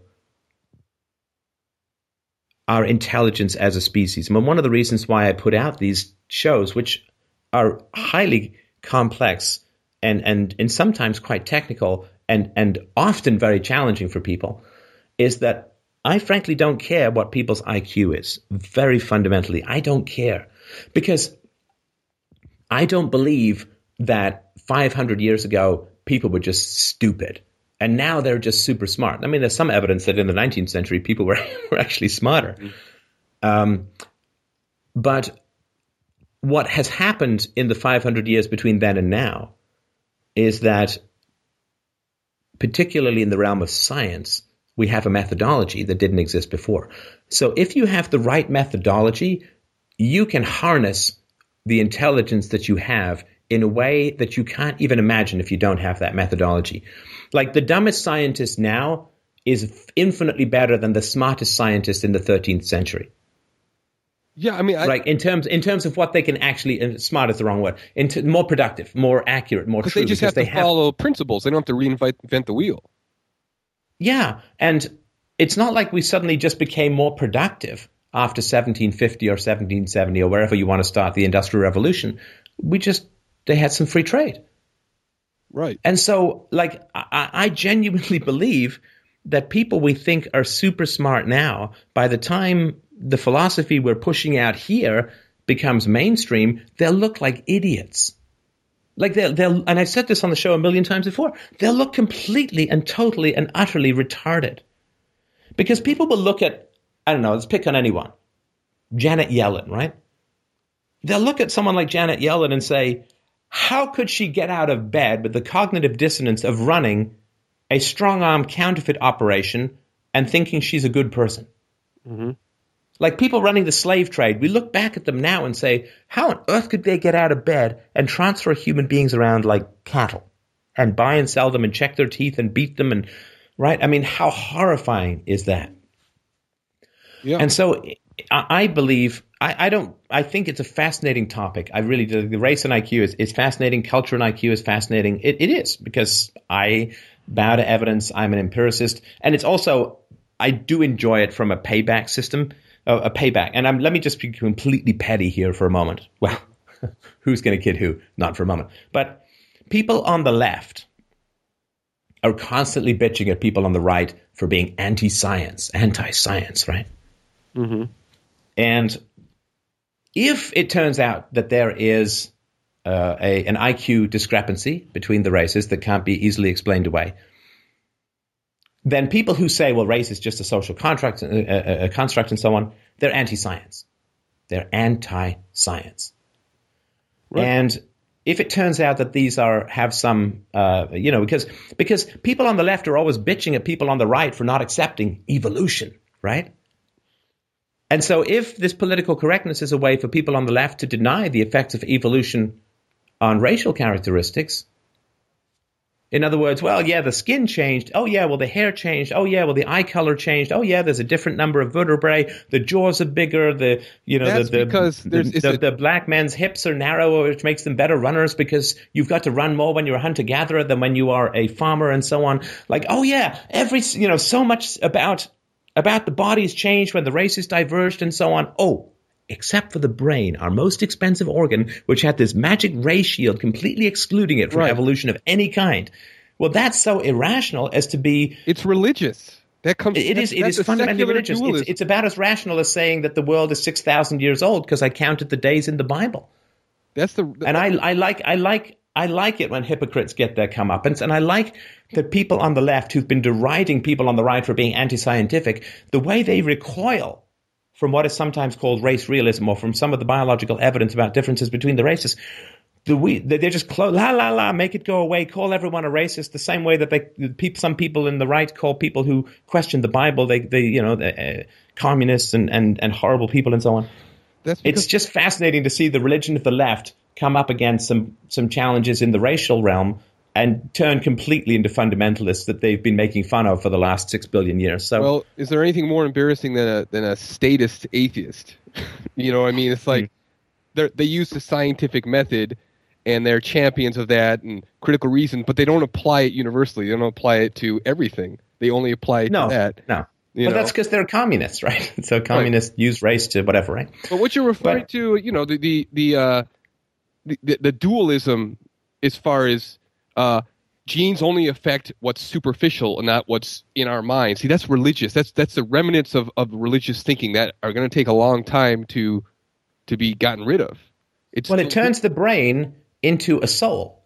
It turns the physical Exactly. brain into a soul which is immune from, like the soul doesn't get cold, the soul doesn't sweat, it's immune from environment. The soul is a ghost in, immune to the environment. And on the left, and again, please understand, I don't have a dog in the fight. I don't know what the answer is. But if there's truth, and there's, there seems to be some pretty compelling evidence, but if there's truth that there are brain differences between the races, that are very clearly driven by evolutionary pressures from the immediate environment over tens of thousands of years, Mhm.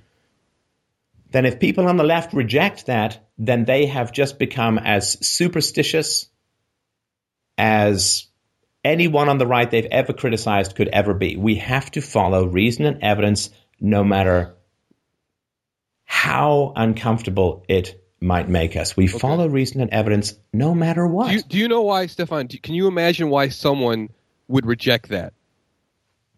I'm not saying they have a right. No, I'm not saying rationally reject it, but emotionally reject it. why someone would uh, reject would, differences would, between would, the races. would, would have a visceral reaction to someone suggesting, well, on aggregate, blacks are have a lower IQ. I mean, I'm just saying, can you imagine why someone would have an emotional reaction to that? oh, I think there'd be lots of reasons why people would, some political and some personal. So, I mean, there was a guy, I think his name was Richwine, Jason Richwine, who wrote a thesis that said one of the challenges of, of people, of Hispanics coming in from Mexico is that Hispanics have an IQ of 85 on average, right? Mm-hmm. And you know, this was he. You know, he went through his thesis advisor. They did all of the math, and and you know, they went through and they, he got his thesis. And then, like I don't know, years later, somebody found this, and it just went insane, right? And more recently, um, James Watson, Mike, if you can just check that. So James Watson, who with Crick was one of the discoverers of the double helix structure of DNA. Mhm. He said a couple of years ago he said one of the challenges of I'm paraphrasing here, but he said one of the challenges of foreign aid is that we assume that you know everyone we give aid to is the same intelligence, but in Africa that doesn't seem to be the case. In in overall, in general, blah blah blah, right? Mm-hmm. And I mean, it people just went insane over the guy. I mean, he he got fired from his job as a researcher, of, uh, a medical researcher. I think he did cancer. For, he got fired of his job for like forty or fifty years, and now he has to sell his um. He has to sell his um, Nobel Prize. Well, is he shocked? Is he surprised? I don't understand how you can, you know, have I intelligence and, and be shocked that people would have that reaction to it. People actually equate intelligence with superiority. That it's not true. I mean, maybe you know you and I don't think it's true, but the general public, th- that's how they think. So you can't go out and say things that are like that and be like, "Oh my God, look how they're reacting to it." Th- that's you know I don't understand. I, you know, but that that this is an area where there is a lot of volatility because people, I mean, nobody want racism has become such a terrible word, and of course, racism is a terrible thing. It is it is primitive tribalism and so on, where you just think that someone is in every way inferior because of their race, and then that is irrational and it's wrong and it's immoral. And a lot of nasty stuff has happened in the name of racism, just as a lot of nasty stuff has happened in, in the name of lots of other isms. So I think people are concerned for a number of reasons. One is that let's say that tomorrow it were conclusively proved that the races differ in IQ because of genetics. Right? It's not going to happen, but let's say as the right. Genome Project marches on and so on, let's say that they can find it out, right? Right. I think that what would be con- of concern to people, which is of concern for me as well, and I think all reasonable, decent people, is would that have people say, well, forget it. Can't do anything to improve anything. You know, there's going to be ghettos, and the blacks are going to be poor, and the Hispanics are going to be poor, and the Asians are going to be our overlords, right? Mm-hmm. And and then people might say, well, forget it, right? We, and I think that would be hugely problematic. Why would they I, think, I think Asians were once, our overlords? I mean, that's another. Asians uh, have other traits, according to Nicholas uh, Wage or Wade, that kept them from being innovative. So I mean, there's two sides to every coin. I mean, you can't. I'm making a joke. I'm just talking about in terms of IQ and economics. Okay. So I was just making a joke, right? but I would say that you can't make any progress in a problem until the cause is accurately identified. My concern with race relations has always been that we don't know exactly yet. And I always dislike and, and vehemently oppose the certainty of an answer in the absence of conclusive evidence. Oh, people right? are doing so, it all so over the place. They do, and, and this is you know. So when I say, well, religion, when people say, well, God created it, that they think that's an answer when it's not. And if people say, well, the disparity between the races is simply white racism, and that's it, well, you know, that's that's a right. That's a really tough it's a really tough case to make because there is evidence to the count to the contrary. It doesn't mean there's no such thing as white racism. Doesn't mean there's no such thing as black or Hispanic racism or Asian racism or anything. Those things still exist. Of course they do, and they always will, to to, to one degree or another. Mm-hmm. But, but, the contrary saying, is also a ridiculous claim. Well, but, but saying that. that this, but but racism is also a challenge.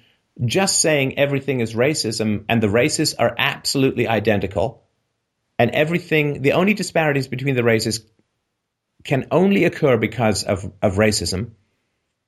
I don't, I, again, I'm no expert. I, I don't believe that we have enough information to state that beyond a shadow of a doubt. Of course not. I agree. And so I think that we need to keep looking and we need to keep looking at stuff that's uncomfortable. It's uncomfortable to me. But it Listen, doesn't have I, to be uncomfortable, Stefan. That's what I'm saying. This is why it's not uncomfortable. If you take what if, if you did a little thought experiment with me, go back in the past and take a genetic scientist back there in the time when we were all in Africa, and the strong, you know, uh, the strongest, the the most fierce, let's say, the ones that had the genes for, uh, you know, aggression, aggression, survived, reproduced. Then let's say that the chiefs or the or the you know the the head boss man of the uh, the clan um, in Africa or uh, the tribe said, "Hey, let let's let's uh, do an experiment. Let's see who's got the best genes or what's you know." Uh, if we can figure out you know who's superior and look look at the genetic level. Let's just say they, they could do that. And say, well, here we go. Here's the gene for you know the uh, warrior gene for aggression, and you know these people don't have it, we have it. So you know it's, it's and this is what makes us superior. Let's just say that's the language they use, superior. And but they have no way to imagine that environments, the whole paradox of, of humanity is going to shift as soon as people leave Africa. They have no idea. As far as they're concerned, it's I have the warrior gene, and that's what's going to make me more successful than uh, than you economically, and make give me the ability to reproduce and have more wives, and et cetera, et cetera. They have no, they can't, they have no imag- imagination for what could be coming down the line. Okay, well then we go ahead and we have. I can only assume that the weaker left Africa. I don't know. I mean, who would want to take a hike and go north into the freezing cold unless they lost? So I mean, unless they were somehow inferior to the ones who stayed. Let's just accept that uh, just for the conversation. I'm not saying that's what happened.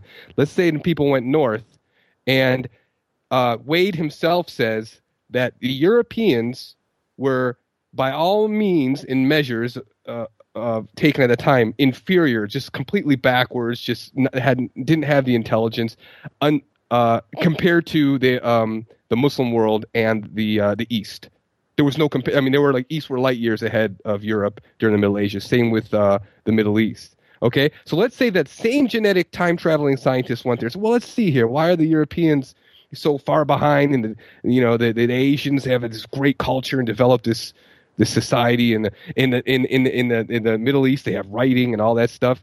Let's see where. Well, let's look at the genes here. Oh, well the the Asians have a gene for this and this you know this loyalty, this you know togetherness. They they're very uh, loyal to the group and they work together.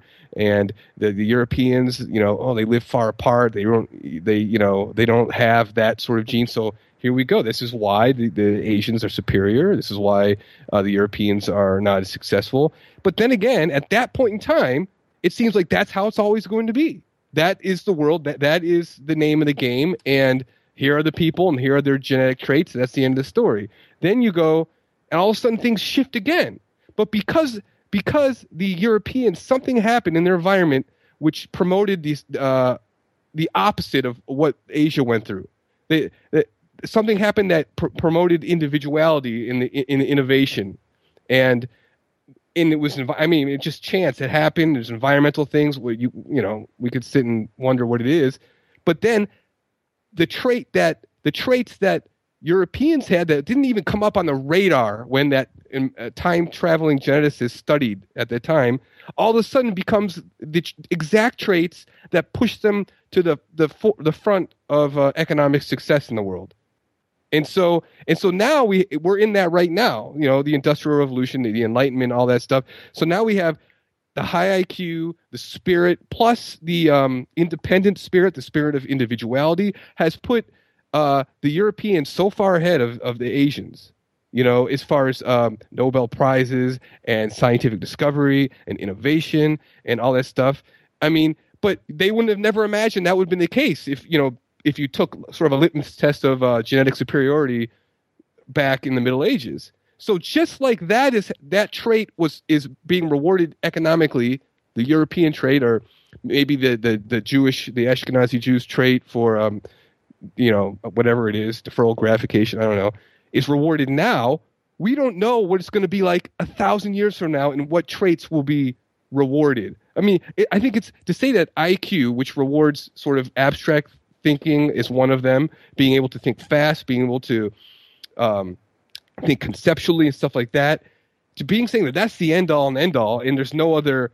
Uh, there's no other. I mean, it just shows a lack of imagination on the part of the people that that I think that I, I can't say that. Like you were saying, Stefan, you can't go ahead and say anything for sure.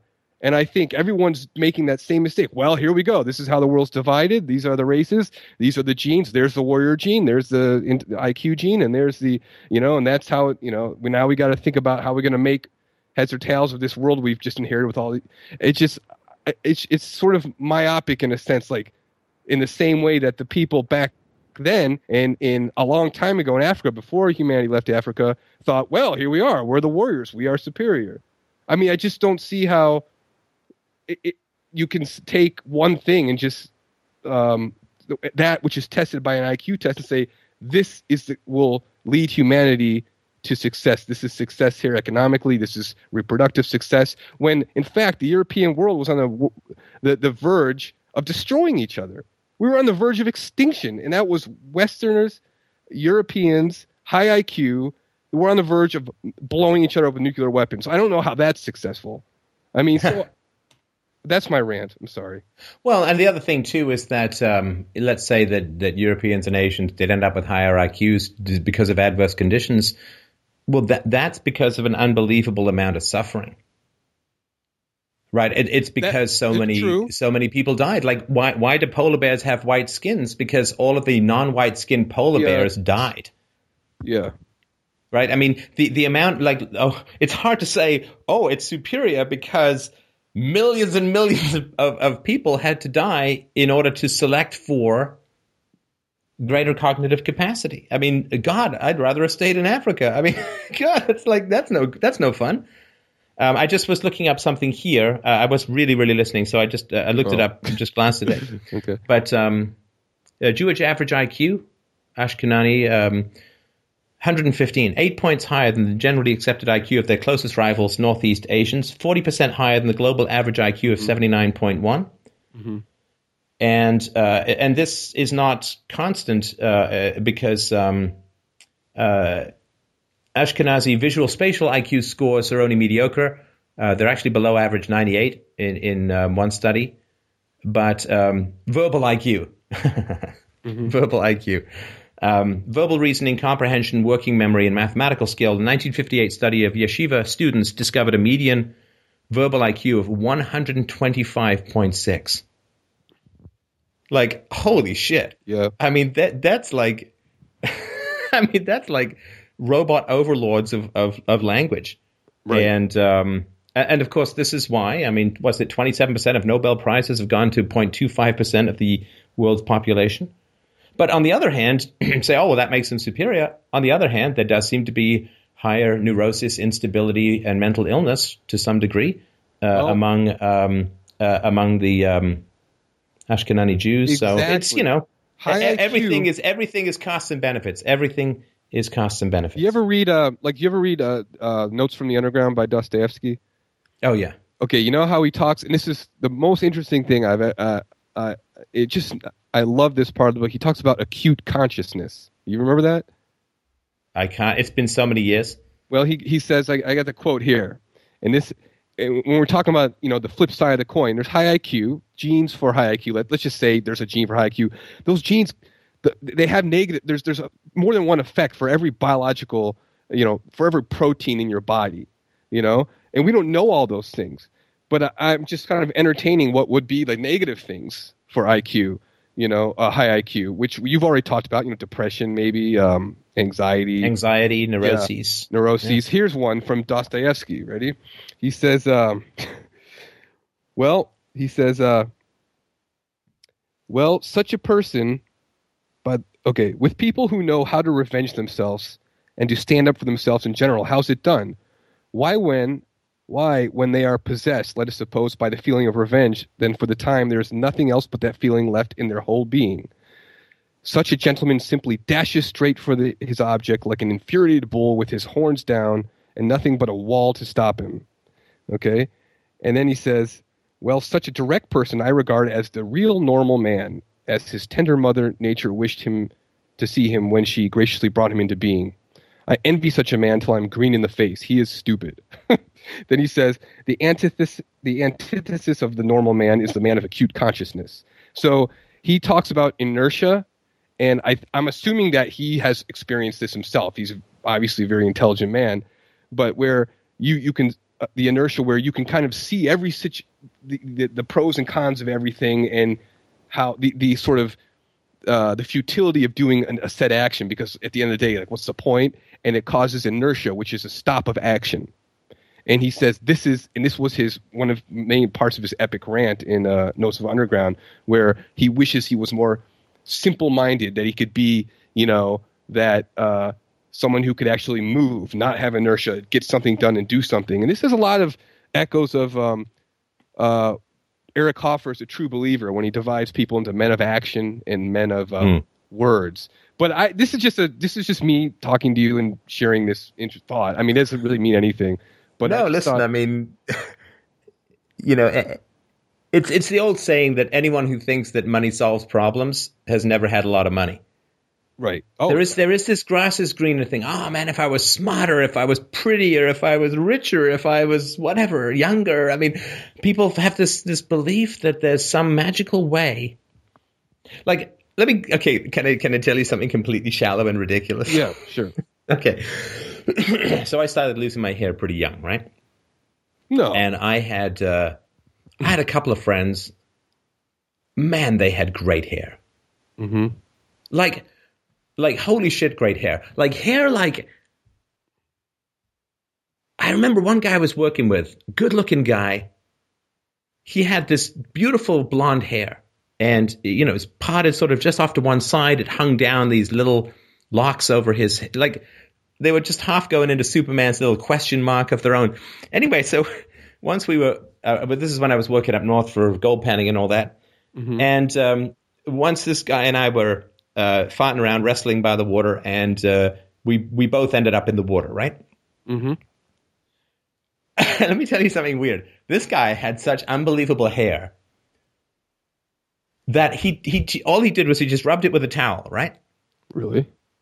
And and his hair, it's like this Leslie like in in one Leslie Nielsen or whatever his name was uh, in one of the uh, airplane movies, you know, he gets blown oh, yeah, up and he yeah. goes and then he gets up and his hair is perfect. Like literally, you could I could I was fascinated. I watched this guy's hair dry, and it drew back into like a perfectly coiffed like like Pierce Brosnan, like like no gel, no bed, yeah. like it just it's like a, like this this blonde right. helmet of godliness yeah on his hair and i love the friends who are like other friends you could look and you're like it wasn't it wasn't like there was this one guy um, in in my high school. His hairline was so low, like so he had this he had this beard that sort of went like started an inch below his eyes. He had these really bushy eyebrows, and then his hairline two inches above that. Mm-hmm. You know, he he could never have let it grown out, or he basically would have just been thrown bananas. But um, I had friends who just had this great hair Right. And and you knew, like, so you'd look at the pictures. I think it comes through the maternal line. You look at the picture of their their mother's father, or you'd meet maybe their grandparents because this went away we were pretty young. And you know, the, the the mom's dad would have this like unbelievable shock of like perfect silver hair, like the the full on Richard Gere. Really? And and I'd be like, fuck me. Are you kidding me? I'm starting to lose my hair when I'm 18 years old or 19 years old or whenever the hell it was. And these guys are 70 and they still got their hair. And I used to think like, oh man, you know, I but I don't care about it now, but but back then it was like, oh man, if you know what what do I have to do? Who do I have to blow to keep my hair right? right. And um, of course, I knew if I took enough female hormones, my hair would all grow back, but that would cause a huge amount of other trouble. But um, and I, I, never wanted to get like transplants or you know I know a guy who's taken Rogaine and has managed to hang on to his hair. I just I don't want to do any of that crap. But I remember thinking, you know, when I in the shock of the first, are you kidding me? right? I was like, oh man, you know, if I only got to keep my hair, what a great life! I had pretty good hair when I was young. I like, oh, that what a great life that would be. Mm-hmm. Like that. That would be a problem-free life, and of course that's insane. But we have this belief that that you just ah, if I just had this, then everything would be great. And so we look at, you know, people who've got a lot of money or, or great singing voices or they're super handsome or pretty or whatever. It's, ah, you know, what a, but my God, I mean, the older you get, the great thing that you realize is that every benefit is just a problem in disguise. Right. I have, I have been incredibly benefited by having no hair or little hair. I mean, it's been incredibly beneficial to me. How's I that? mean, oh my God, on so many levels. First of all, time. Oh, yeah. Well, that's one. I mean, how long does it take? I mean, I remember this. Um, the woman who played Kathryn Janeway on Star Trek, one of the Star Trek movies. I mean, she she got together once with Patrick Stewart, the guy who played um, Jean Luc Picard, and she said basically you get to live twice as long as I do because you won't believe how much time it takes to get my hair done for this TV show. Hmm. And because it's always got to look the same from scene to scene, they've got to keep tucking it in and spraying it down, and it's just crazy, right? Whereas he's, you know, got nothing to. So, in terms of time, oh my God, it's fantastic. It's fantastic. Um, in terms of keeping me sexually unavailable to really shallow people. Oh, mwah. I'm not saying I loved it when I was younger, but looking back in hindsight, what a fantastic thing it was. Because I, I think Jennifer Aniston was once, uh, I read some interview with her. I, am not going to say why, but let's just say. Um, and she was saying, you know, well, I, you know, I want a, a good looking guy with a full head of hair, right? Mm-hmm. Now, I think she's what she's she's in is she in her forties? She's still unmarried, and she got divorced by Brad Pitt like a decade or so ago, and she's had a series of relationships with good-looking guys with full heads of hair. Yeah. Like, how ridiculous a human being can you be? Where you say, well, it's literally like saying, well, I you know I want to I'll only date a woman who's at least a D cup. When you're in your 40s, like you should have outgrown that stuff by the time you're 14, let alone 40, right? Yeah. And hair is the same for men as tits are for women. This is my fundamental belief, and this is really the essence of philosophy. Yeah. no, so a, a guy with a great head of hair is like a woman with, with big tits. If, you know, guys like that, and apparently they do. She's 45 years old. Thanks, Mike. He's pretending that he had to look that up.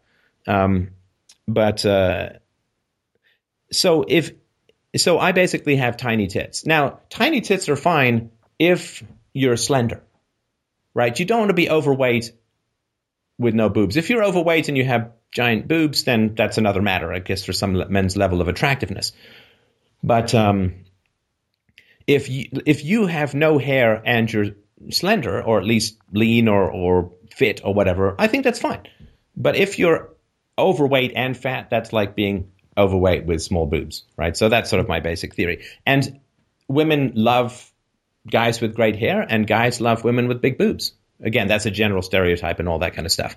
But um, I lost my boobs. That's really what I'm trying to say. Started off with great boobs, Right. lost them in my late teens, or started losing them, and then I think it was all pretty much gone by the time I was 30 or so.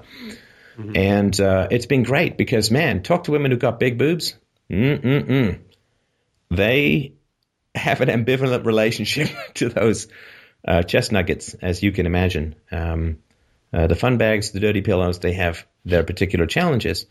Um, and I, I know for a fact that there are women who didn't want to date me because I was balding or bald. And at the time, of course, it was like, oh man. But in hindsight, looking back, oh my God, would it have been terrible? It's a weeding out process. Oh my God. Yeah, absolutely. Absolutely. Uh, it is a weeding out process. Because, look, any woman, any man who won't date a woman because she doesn't have big boobs is not a woman that is not a man that woman wants to date, right? Fundamentally. I mean, the, you look over at the women who are hot and, and you're like, oh, wow, they get all this attention and wow, that would be great and so on. But the problem is, is that it's like having a huge amount of money. Who do you know who your friends are? right? And if you're really physically that attractive, and it doesn't have to be boobs, whatever it is, right? If you're really physically that attractive, who's into you for you, right? And so for me, losing my hair was an incredible benefit because then you're not going to have guys that are going to hang around with you. You're not going to have guys that are going to hang around with you just because you get, you know, hot chicks with you too. Because that's going to weed out those type of friends, you know. Yeah, and look, I mean, I, I uh, if you want to see a picture of me when I was, I think, eighteen or nineteen, I, I mean, I it. looked like someone out of a boy band. I was like a, I, I, I think it's the truth about Stefan Molyneux. I used that as a thumbnail. Yeah, I was a, I, I don't know if you've seen that picture. I was a good-looking kid. yeah. Like, holy crap! I'd have hit that. Wait, I think I did. What was that? But, teen- um, you were a teenager? That was that was my late teens, I think. Yeah, nineteen or so. Yeah. and um, I, you know, I was like a great looking kid. Now, if I'd kept those looks, you know, and, and I mean, I'm still happy with the way I look and all that, but if I'd kept that hair and and all, I, mean, I think it would have been uh, much more tempting to be some kind of player, you know, some kind of, you know, and that, you know, I mean, if I if I met my wife and been some player, well, she wouldn't be my wife, right? she she'd have Yeah. like uh she'd have like slag begone spray straight into my eyeball or something. So Right. so I just this is a weird way to, to sort of but the IQ and and success and this and that. Like I'll give one last example. Like I, I went I took my daughter today to um uh, we were outside playing in the snow. Went to get some uh, hot chocolate. Now in the cafe where we got the hot chocolate, the TV was tuned to curling. Do you do you have any idea what that is? Curling is. Is it when they have the uh, the ball in that sort of handheld whip like thing and they throw it against the wall? No, that's I don't I don't know. No, I think that's Indiana Jones. I think, I think no curling is when they've got that weight and they slide it I don't know much about it, but they slide this weight down the Stefan? ice. Oh, Yeah. sorry, you cut out for a sec. Go ahead. Oh, they slide this weight down the ice, and there's a guy sort of down on his, his knees and hands, and he's aiming it, and you have to knock other weights out of circles on the ice. And there are guys, the scrubbing, I think, affects the speed. They scrub it or then don't scrub it to make it go faster or slower. Yeah, I don't think I ever watched that, but I think I know what you're talking about. Well, if you had watched it, you probably would have only watched about 20 to 25 seconds before narcolepsy overcame you and your soul attempted to astral travel to get out of the range Yeah. of the boringness that is known as curling. I mean, I don't find sports that I even enjoy playing that exciting to watch. Mm. But that seems to me like watching paint dry in slow motion. But, you know, and so, mm.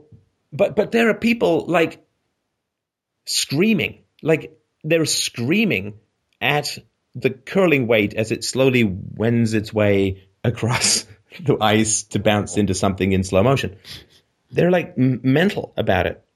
And they painted themselves the colors of the, like, so part of me is like, that's ridiculous. And part of me is like, wow, must be a cool life to get excited by that stuff. That yeah, that and in in sports, like being a spectator, you know, for your college favorite college football. I never really got that either, you know. But it, but I, I look at people who who sit there and they have their favorite team they follow, they have their regular uh, weekend uh, session with their buddies and watch it or follow it, and I'm like, it looks like they're having a great time, you know. And I, I just what why can't you know that is a great looks like a great pastime for them, you know. Yeah. And Well, look, basically about 90% of human activity is contained in two words. Are you ready? um, go go for it. I gotta clear my throat for this. Are you ready? Yeah. Yay, costume! Oh, right. Yeah. You're, this costume is the best! This costume is so much better than the other costume! This costume with the red is infinitely superior to this costume, which has polka dots. Yay, red, bad polka dots. Yay, green, bad blue. That Yeah. costume, yay! That costume, that is I mean, it was Stefan. There was a, nutshell. time when I when I was in second grade and third grade.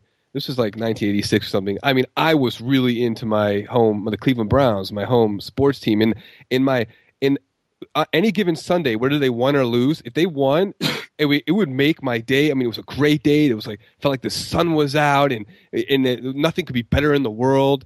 And if they lost, I mean, it's like the clouds come over, and it's it's just a miserable sort of day. And I'm, dep- I mean, I used to cry for crying out loud when I was a kid, and they lost in the playoffs. Man, it was heartbreaking. But then what happened was, I I I noticed that. Wait a second some of the players from the Browns have been traded and now they're playing on the other team. Wait, what? Wait a sec. We're playing against, you know, my, my favorite heroes of the of the team back in the day, you know, like all of a sudden they're all gone. And they're playing on the other team with the other shirts on. I'm like, wait a second. It was really confusing to me. It's like, well, how can I be so passionate about the Browns anymore? They have just completely changed. Because of the costume. Yeah. The costume is the same. And- Yay, and- costume! and it was no longer like they represent me. They're, you know, I used to think they lived in, in, in Cleveland and were born and raised there. I mean, I was like, they represent me and where I'm from, where I they grow from the same grass as me, you know. But No, they're just passing through. yeah, Just passing through. it, it killed everything for me. I mean, after a while, I just okay, well, I, I don't care, you know. But that, by that time, I was you know middle school and I had you know other interests, but. But I remember the feeling I had of, of, of the joy of watching it, getting into it, you know, with my family and stuff. And and I don't have that anymore. I don't have that feeling anymore for that kind of in and that's a loss. no, you got something much better, man. Which is yay, truth. Right. I, Fuck costume. Yay, truth. But I don't get to what we're all I don't about. get to sit in my living room and chair about it with with like five fifty different people. You know, it's just it's So different. you're I- saying I should have more debates? Is that yes, more is that what you're more saying? debates with mass people on Skype in lots of faces on the screen. Yeah, that would be great. yeah, and look, I mean, I've I get it. Like, I mean, the in the oh god, nineties. I think ninety two. Toronto won baseball. I'm trying to. I, I'm going to say the World Cup, but that's wrong. Yeah, World Series. World Series, right? And uh, I I remember I was living in a house with four gay guys and a lesbian, Nice. when I was going to uh, do my. This was, I think, I was just starting my masters, or uh, that was where I was doing my masters. And um, yeah, that'd be right. I was 26. It's 22 years ago. 22, 2014, 92. Yeah, 92. And I remember I had a sore throat then too, but anyway. And so I couldn't cheer much. But um, I was sitting there and, and I got into it and I was like, I really want this team to win. Want this team to win. Yay, costume! Local costumes. Although I must say that the um, the Toronto and, and you can look this up to, to, to validate that I'm not insane. Well, not for this anyway, but for the longest time, because they're, they're, they're Blue Jays, right? So they've got this picture of a Blue Jay. I swear to God, I thought it was a dolphin. I thought Blue Jay maybe was the name of some Toronto dolphin that was in a aquarium nearby, which is a weird name for a dolphin. But anyway, so Does the, I the logo corrected. look like a dolphin? the logo looks like a dolphin. Look up Toronto Blue Jays. If you squint and you're retarded and from England, it really does look. So, um, Mike, is uh, Mike, is there anything you'd like to add to my robust sense of? See, Mike played hockey for a, a long time. Mike, you played hockey? Sorry? I played hockey for like 15 years, so I'm well versed in the sports lingo, and Oh, oh yeah. it looked like a dolphin. You know, use that as a, no, we can't use that as a logo for copyright reasons. But if we did, everybody would see that I was a man losing his boobs who thought that Blue Jays had a dolphin as a logo. That's the entire description for this show. That's right. But you were We'll get three Blue Jays fans here who won't have any idea why this is in the tags. and you were pretty young though. Are you talking like you were under ten years old? I was old? 11. Oh. Yeah, I was 11 when I first Oh. came to Canada. Hmm. Yeah, so I, I just that like the uh those sorts of simple pleasures, I guess, and that's what. Can I tell you one other story about coming to Canada? Yeah. Okay. Mike, you might want to stay on for this because you might enjoy this too. Oh no. So in England, there's a game called Rounders, which is similar to baseball, but obviously infinitely superior. And in Rounders, I, I'm a I'm a good hitter. Like I, I've always been a good hitter for ball games. Uh, I played cricket, I played rounders, uh, and uh, I played tennis and squash. But especially with a bat, I'm a good hitter, and I'm a lefty, right? So um, I'm a southpaw for that. So Yeah. so anyway, in rounders, you hit the ball, but if you think you'll hit it better, you get three pitches. And if you can hit the ball and you don't have to run. Because if you think you'll hit it better next one, you just don't run and they get the ball and they give it to you again, right? Mm. That is not exactly true in baseball. Oh, In no. baseball, as you may or may not know. Okay, I can I think I can guess what what happened here. so I I am in colony health school, right? So when when we first came to Canada, we lived with um, a relative in Whitby, and I was in grade eight. And then when we came to Toronto, they sank me back down to grade six because they were really into stay with your peer group and all. And it was kind of a rough school. Like I remember in grade six, the first the first recess I was at, like everybody just went like howling, like bats out of hell, went howling out into the, and and and the boys all organized this game called Punch the Girls in the Groin. Oh, I know that game. I mean, I, God Almighty, and I was like, wh- wh- which layer of hell have I emerged into? because this was not something. Anyway, so we we played uh, baseball for the first time, and I always had a problem because I grew up really poor. We I had no glove. I couldn't afford a glove, and I couldn't borrow anyone's glove because nobody else was left-handed. Oh yeah. So I'd have this like I'd have to catch it and then take the glove, take the ball out of the glove, throw the glove down, and then throw the ball oh, with Oh, the right hand. Because anyway, because the Wait, gloves wait, you all- batted lefty and you threw with your right hand? No, no, I threw with my left hand, Oh. but I didn't have a left-handed glove, right? So a left-handed glove is supposed to be in your right hand because you catch with your right hand, so you throw back with your left hand. But everyone had a left-handed glove because they were all right-handed throwers. Yeah, I see. Okay. So I'd have to catch the ball with my left-handed glove. I'd have to pull the ball out, get the glove off, and then throw the ball because I I threw like a spastic Japanese short-circuiting robot girl with my right hand. But I could throw with my left hand anyway. So I'm 11 years old, and I am playing baseball for the first time, and I've already been out in the field where everyone's doesn't want like they want to hit to me because I have to do this switcheroo to throw the ball. Anyway, so I was not peaking in my athletic status at this point. But I thought, ah, you know what? No problem. I'm going to show these colonists exactly what's what because I know I'm a good hitter. I'm a good hitter, man. Mm-hmm. And so they threw the ball. Crack! I had a good hit, man. It was up straight into the sun, like nobody could see it. Basically, just this giant Gestapo interview.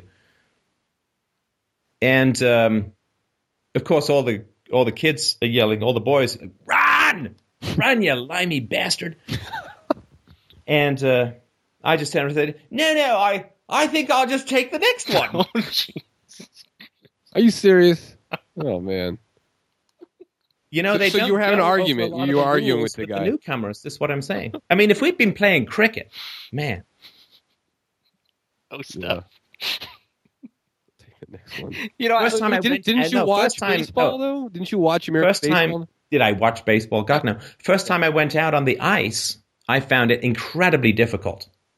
Incredibly difficult. I rented my first pair of skates and I went out on the ice. I couldn't even stand up. I couldn't understand it.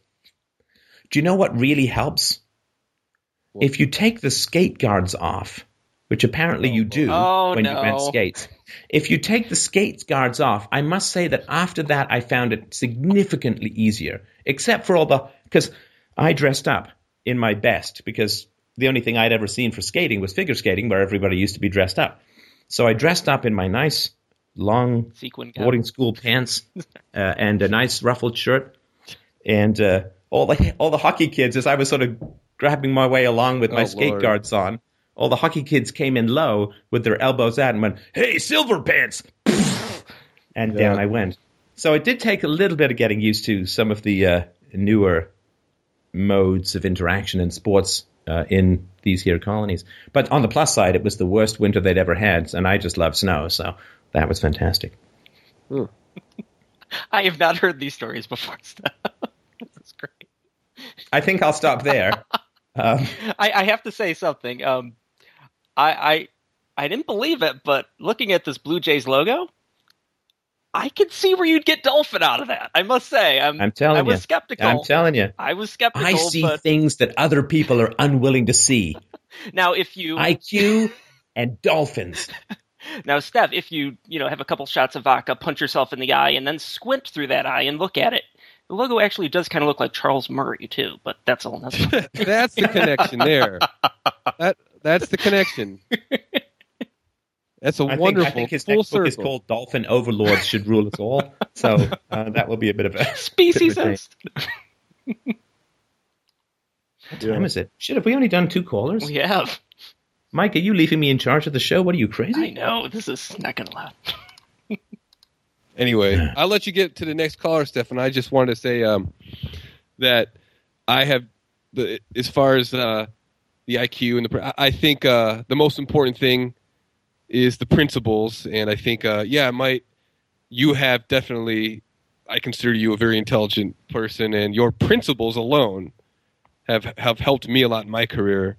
And so, thank you know, I think because I don't I don't think it takes that much of an intelligence to follow good solid principles. I mean, I, I would imagine it doesn't, eh, but it might take intelligence to do all the work, conceptual work, and all that sort of thing, and you know, do all the Einstein work. And I, but I think once certain principles have been derived and brought down from the people who have the disposition to be able to do it within a lifetime, uh, I think it's vastly helpful to everybody. I, well, I'll tell you this, you know, and I, I, I sort of feel the urge not to justify but to sum up where my thinking is with regards to IQ. Mm-hmm. Um, whether we include race or, or not in that is is not fundamental to my particular perspective. I believe that philosophy disproportionately benefits the less intelligent. Yeah. Because because smart people will figure out a lot of things on the fly. And I believe that philosophy will vastly disproportionately benefit the less intelligent. Like, for instance, I believe that the free market benefits the less intelligent. And by the less intelligent, I don't, I'm, I, again, this is not a negative, it's not a positive, a superiority. And I'll Those say that this. score lower on an IQ test. Yeah, I mean, Right. That's it. I mean, if you look at people, let's say, it doesn't matter what race they are, there's people who have an IQ of, of 80. Mm-hmm. Or let's just go with 70. People have an IQ of 70. I mean, in the absence of the free market, it's a pretty rough life. But with a free market, you know, they get TVs, they get good health care, they get jobs, they, you know, there's lots of things like, vastly better. Their best qualities will be come to the surface to be the most useful in a free market. absolutely, absolutely. And, and we don't so I what think those that. are. We we can't. We don't know what they are. can't see it. We're not Absolutely, but there's there is a significant um, value, economic value. There is a significant economic value in people who have a lesser IQ, whether it's genetic or not, whether it's racial. It doesn't doesn't fundamentally matter. Right. But the less intelligent you are, the more principles you need. Because smart people can sort of suss things out in the moment and can analyze and are nimble and so on. And so they'll kind of get by, although smart people definitely do better with principles. But less intelligent people disproportionately benefit from principles. And I will tell you this, and I've said this before too I do not consider myself to be innately that intelligent. And I, I'm not just making that up, and this isn't any kind of false humility. Not that I often get accused of false humility. But when I look back at my mental life before philosophy, it was an incoherent mess. Mm-hmm. I was, as Ayn Rand describes, people without principles. I was just a big giant grab bag of whatever caught my fancy, whatever I'd been exposed to, whatever happened to life at, like at the moment, whatever bullshit course I was pursuing in order to justify any particular sexual lust or or economic desire or whatever it was, right? Mm-hmm. I would whatever I would talk myself into in the moment to justify whatever it is that I felt like doing on a whim. I mean, I had no I had no distinguishing intellectual capacity of any kind. I mean, I love to write, and I remember my uh, in grade seven, I wrote a novel, or grade yeah, grade seven or grade eight, I can't remember. I wrote a novel called "By the Light of an Alien Sun," which was about a. It wasn't a whole novel; it was just a science start of a science fiction novel that my teacher actually read to the entire class, wherein there was a very thinly veiled description of a low gravity kiss fest with a, a girl whose name rhymed with a girl I liked in class that she stop reading because everyone got too embarrassed. Anyway, that's neither here nor there. But um, when when I got philosophy, when I got principles, I got intelligent, so to speak. I and so I believe that I would not have have any kind of distinguished intellectual career. Distinguished. I'm not even sure what I'm doing even can remotely be called distinguished, but I would not have had any kind of public intellectual Right. life in the absence of philosophical principles. And so when I say that people, I, and I, I've never had my IQ tested, and I don't think I'll ever bother because it doesn't matter. Um, because anybody who would accept my arguments based on having a high IQ would be like someone dating me because I had nice hair. Like that's not how it works, right? But I view myself as an example of somebody not particularly intelligent who, through principles, found the value of thought and found the certainty of thought and found the efficaciousness of thought. And so to me, principles are like experience in building things. Like I've never built a house, and can you imagine? I, I'm not particularly good with my hands as far as that stuff goes, to say the least. I mean, I can change a light bulb and, and, and batteries, and that's about it. So if I tried to build a house, it would be so incredibly frustrating for me without instruction. If I just tried to build a house, with, I mean, I can't imagine I'd get that far in it. Mm-hmm. On the other hand, somebody who understands and knows the principles of building a house, even if they've never built a house before, if they've studied architecture or if they've studied whatever, they shadowed someone in the trades or, or they have someone on there telling them what to do, it's an immensely more pleasurable experience, right? Infinitely more ple- pleasurable an experience rather than reinventing the wheel yourself and making all the mistakes, having to pull stuff down again, putting things the wrong way round and, and forgetting certain things and so on, right? Mm-hmm. And so for me, having a successful life is like building a house. And if most people try to do it just by throwing bricks at the ground. And they maybe build half a wall and then it falls over and it's just a mess. And they spend most of their energies just trying to prop up something that should have stayed up because they knew stuff, but they didn't know stuff. And so for me, philosophy is teaching people the principles of how to build a house. Mm-hmm. And many, many more people will build houses that way because very few will build them just because they feel like it or they want to, but they don't really know what they're doing. They're just so frustrated with the mistakes.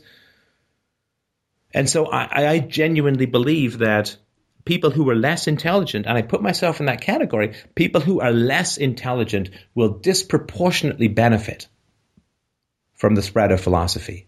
I mean, I, And so- have, you know, Yeah, so so why why while the race and IQ stuff and all, I think it's fascinating.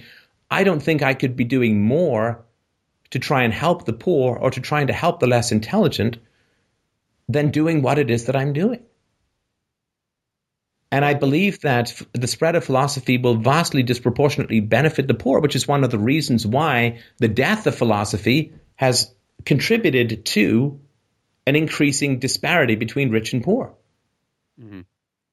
And uh, so, even if I were like, we should never stop trying to in- improve the human condition. We should never stop trying to help people make the most use out of their minds. I don't care if everything turns out to be 100% genetic. We should never stop doing that because genes are also influenced epigenetically through experience. that's another thing. Yeah, exactly.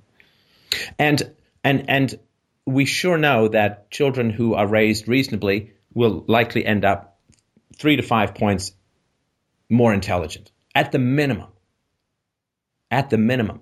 So in putting forward peaceful parenting, we are improving our capacity for IQ. In putting forward principles, we are enhancing people's capacity. I don't think, obviously, I don't really think listening to this show will raise your IQ, but I do think it will allow you to harness what you have got incredibly more efficiently. I mean, having a trainer makes a vast difference in how well you do in a sport. Mm-hmm. And by trying to be a trainer to people's thinking, it is going to vastly improve their intelligence and their capacity to succeed and achieve in the world. So let's say it was 100% genetic. I would still be doing what I'm doing, and I think it's the best thing that I can do to raise the collective intelligence of the planet. If it was 100% environment, environmental, I'd still be doing exactly the same thing. Mm-hmm. But it would be it would it would be faster, right? Mm-hmm. to to do what I'm doing. So I do find the race and IQ stuff very interesting in terms of examining and understanding where society is now. Potentially, again, nobody has any final answers. But I think that people's fears about IQ disparities, whether it's within or between races or among the entire human race, doesn't fundamentally matter. We need to give people as much rational and critical thinking as possible. And that will raise their intelligence as much as possible. And more than that, we, we can't even imagine. But uh, I do think we need to know where we're starting from. And so I read with great interest uh, the, the stuff that is coming down the pipeline as far as uh, IQ goes, both race and, and non race IQ. I, I think it's fascinating. And I think it's something we need to grit our teeth and, and delve into. And uh, that way, we can continue to to hold high the banner of rational inquiry and because I mean I used to work in the field of diversity many moons ago so um, I you know it is it is a great challenge for me uh, given how I was raised and and given the race egalitarianism that is is pretty much dogma it doesn't mean it's wrong it just means it's right it, it, it's put forward without counter arguments it is a great challenge for me to to read and to to learn this stuff. It goes against a lot of the grains uh, in which, but and, and again, I, but that's that's the job. That's that's the gig. You know, that's that's the deal. We want to be critical thinkers. We have to look at skepticism around things like global warming. We have to look even at skepticism around things like evolution, which I find very weird, but I'll still look into it. And we have to look around uh, race realism and so on. These things have to be explored. Where where they lead, I don't know. Uh, but um, we cannot exclude entire disciplines like biology, evolution, and physical anthropology just because it goes against political correctness. It doesn't mean that they're right, but it means that they definitely have to be listened to because they're part of the pantheon of human thought. So, anyway, I really, really appreciate the call. Um, I guess we can time for one more relatively quick one. We've already been in two and a half hours already, but okay. yeah, man, call back in anytime. It was a re- it was a real pleasure. Thank you very much, Stefan. Thank you. Bye bye. All right. Up next is Ed. Ed wrote in and said, "Why does it always seem like people with issues are drawn to me for count drawn to me and then leave me when they don't need me anymore?" friends, relationships alike, this seems to happen quite frequently. Is it something I'm doing, or are most people just using others in their own self interest? Hmm.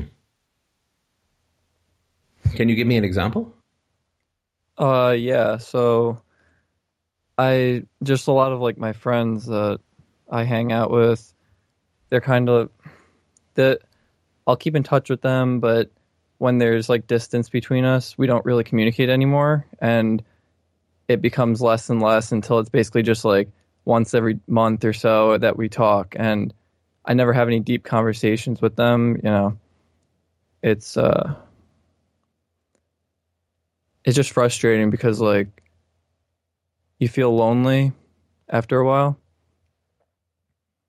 Um I know like past girlfriends too. Like um Uh, they just like I I don't know. I I think you you know what I mean.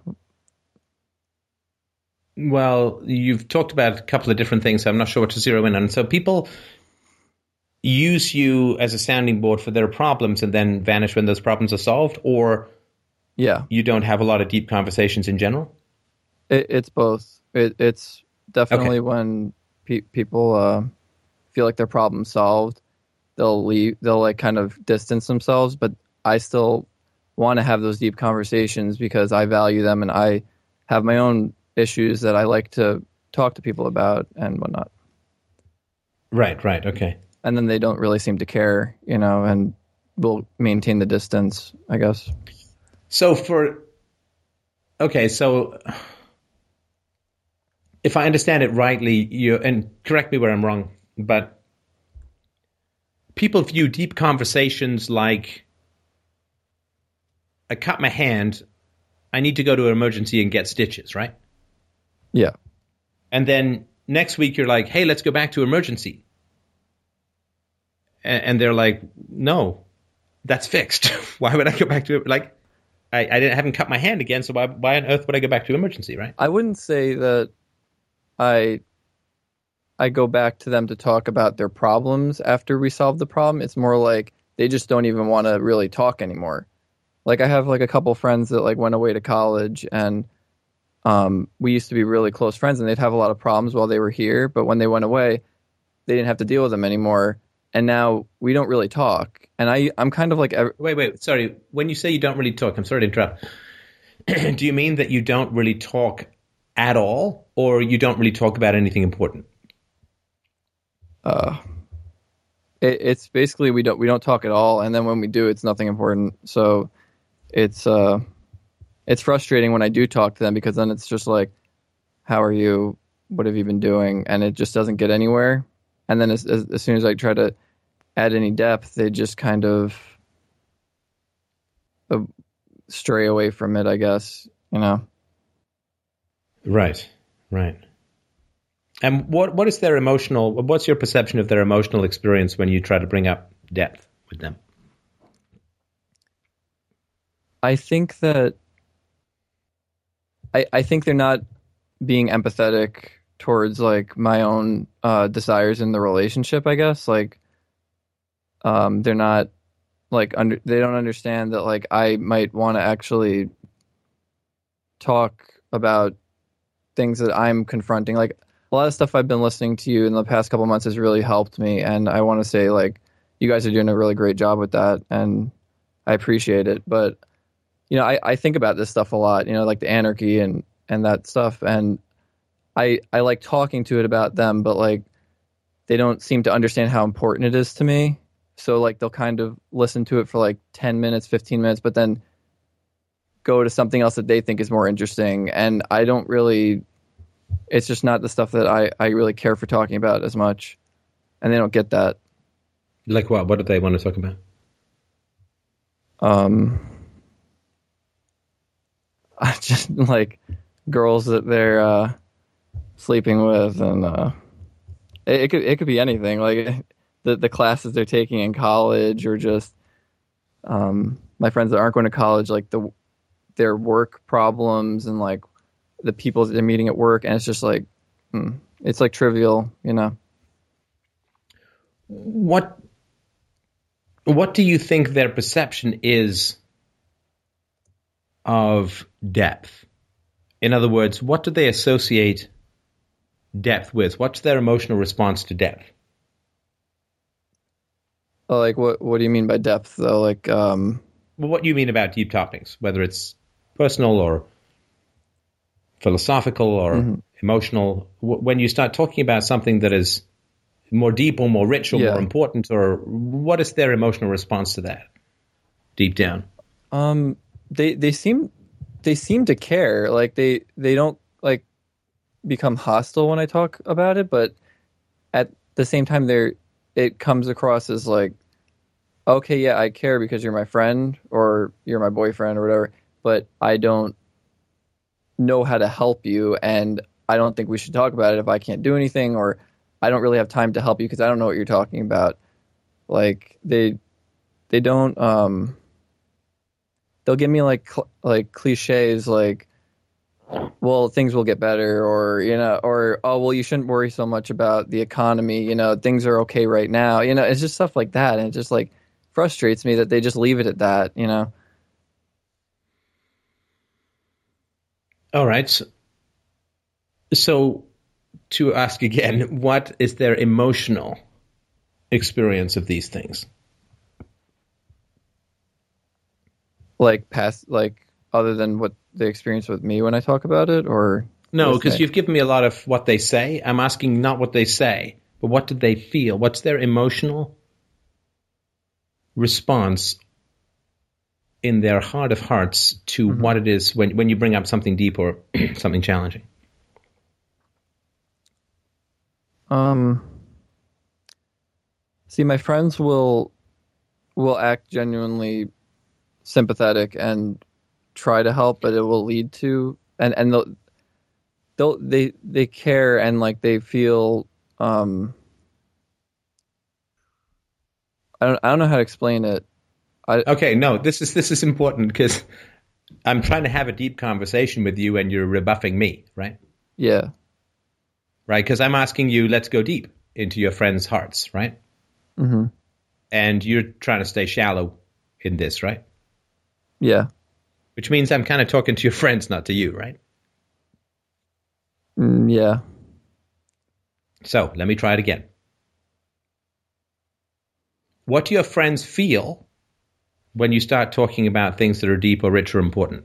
Not just to you, but deep or rich or important in general. What, what do they What do they feel? What's their emotion? I honestly can't can't say I would know. I I I don't know what they're feeling. I I don't get any impression of their like actual emotions. Like okay, they, but they might important. be angry about certain topics. Like, well, let's not let's not guess, right? Yeah, I mean, yeah, they might be right. space aliens for all we know, but yeah. Um, okay, but that's it's important that you you don't know, right? Now we can certainly say that they're not thrilled, right? Yeah, yeah.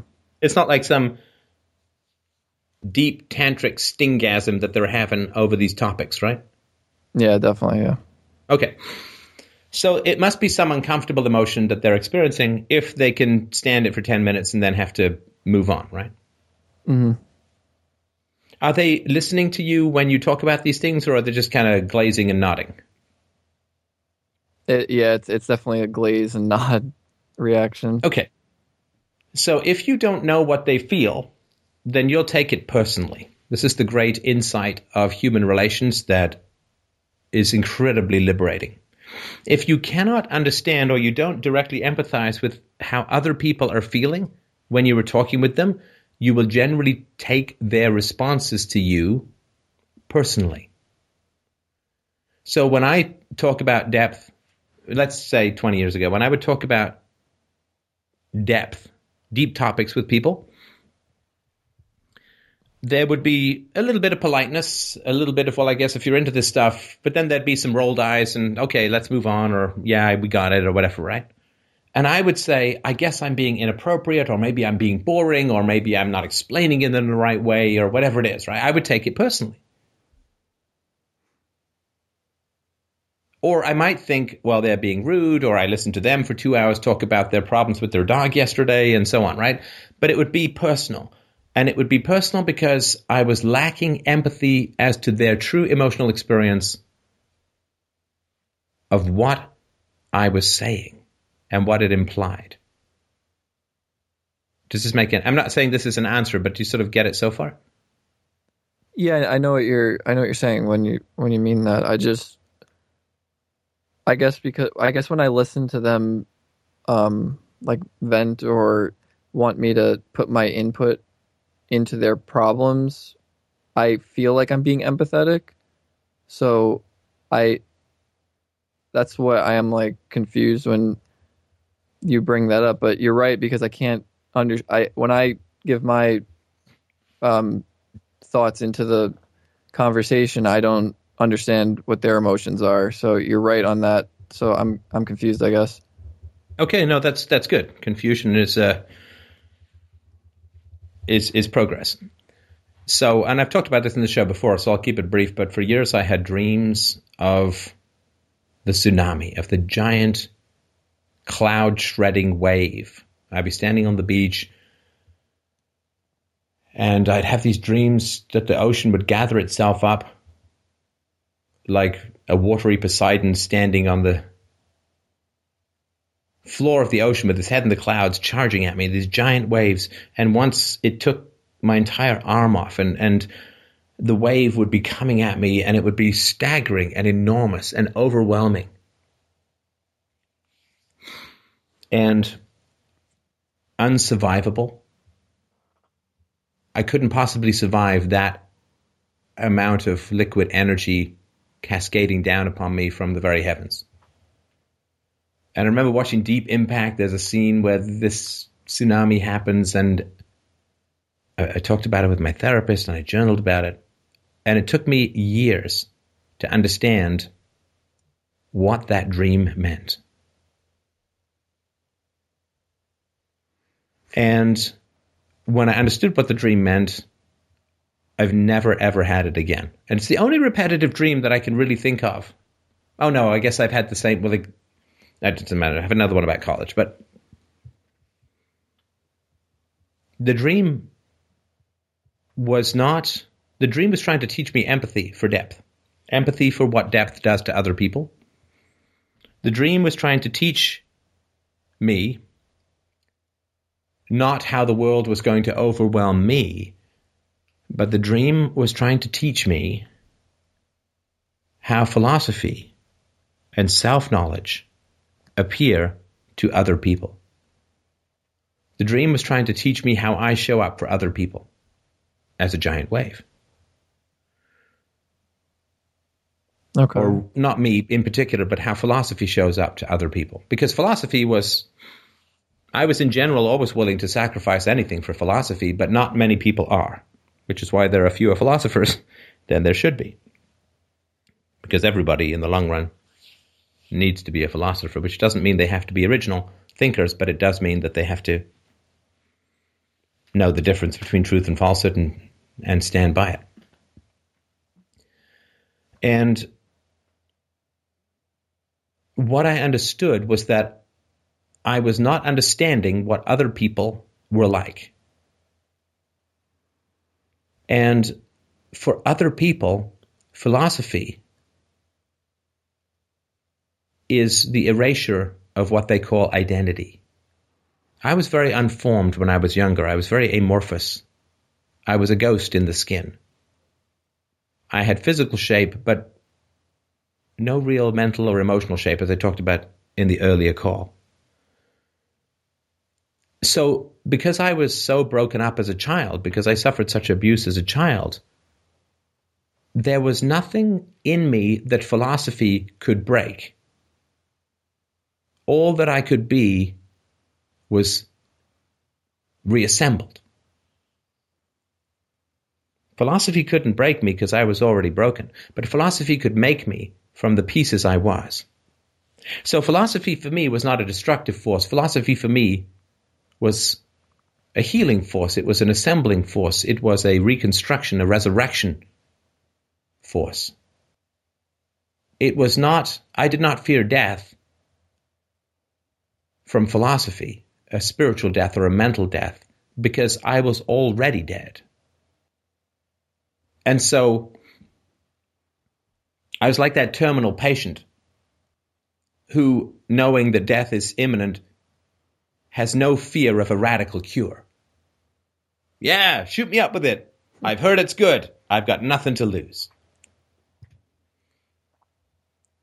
And so, because I had been so broken up as a child, philosophy had no fear for me. I was not afraid of it. It did not threaten me.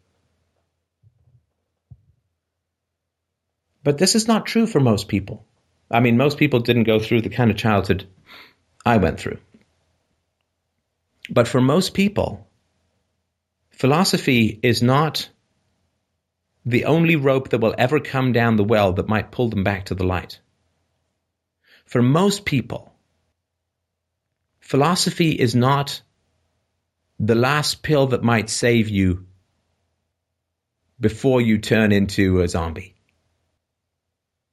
I like I like that. That really clicks with me because I, growing up, like I feel like I was always.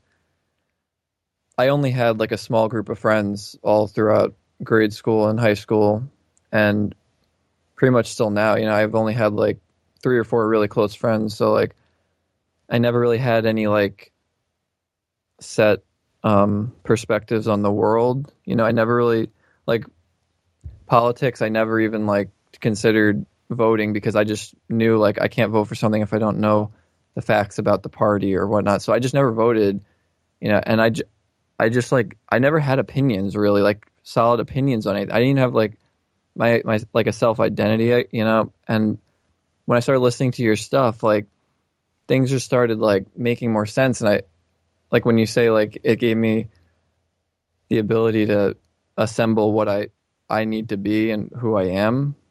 That that makes a lot of sense. Oh yeah, like I'm all bricks and no house when I was a kid.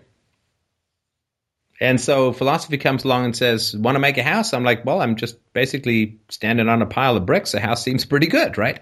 Yeah. Sorry, but that's not how most people I think experience philosophy. Because most people have something to lose.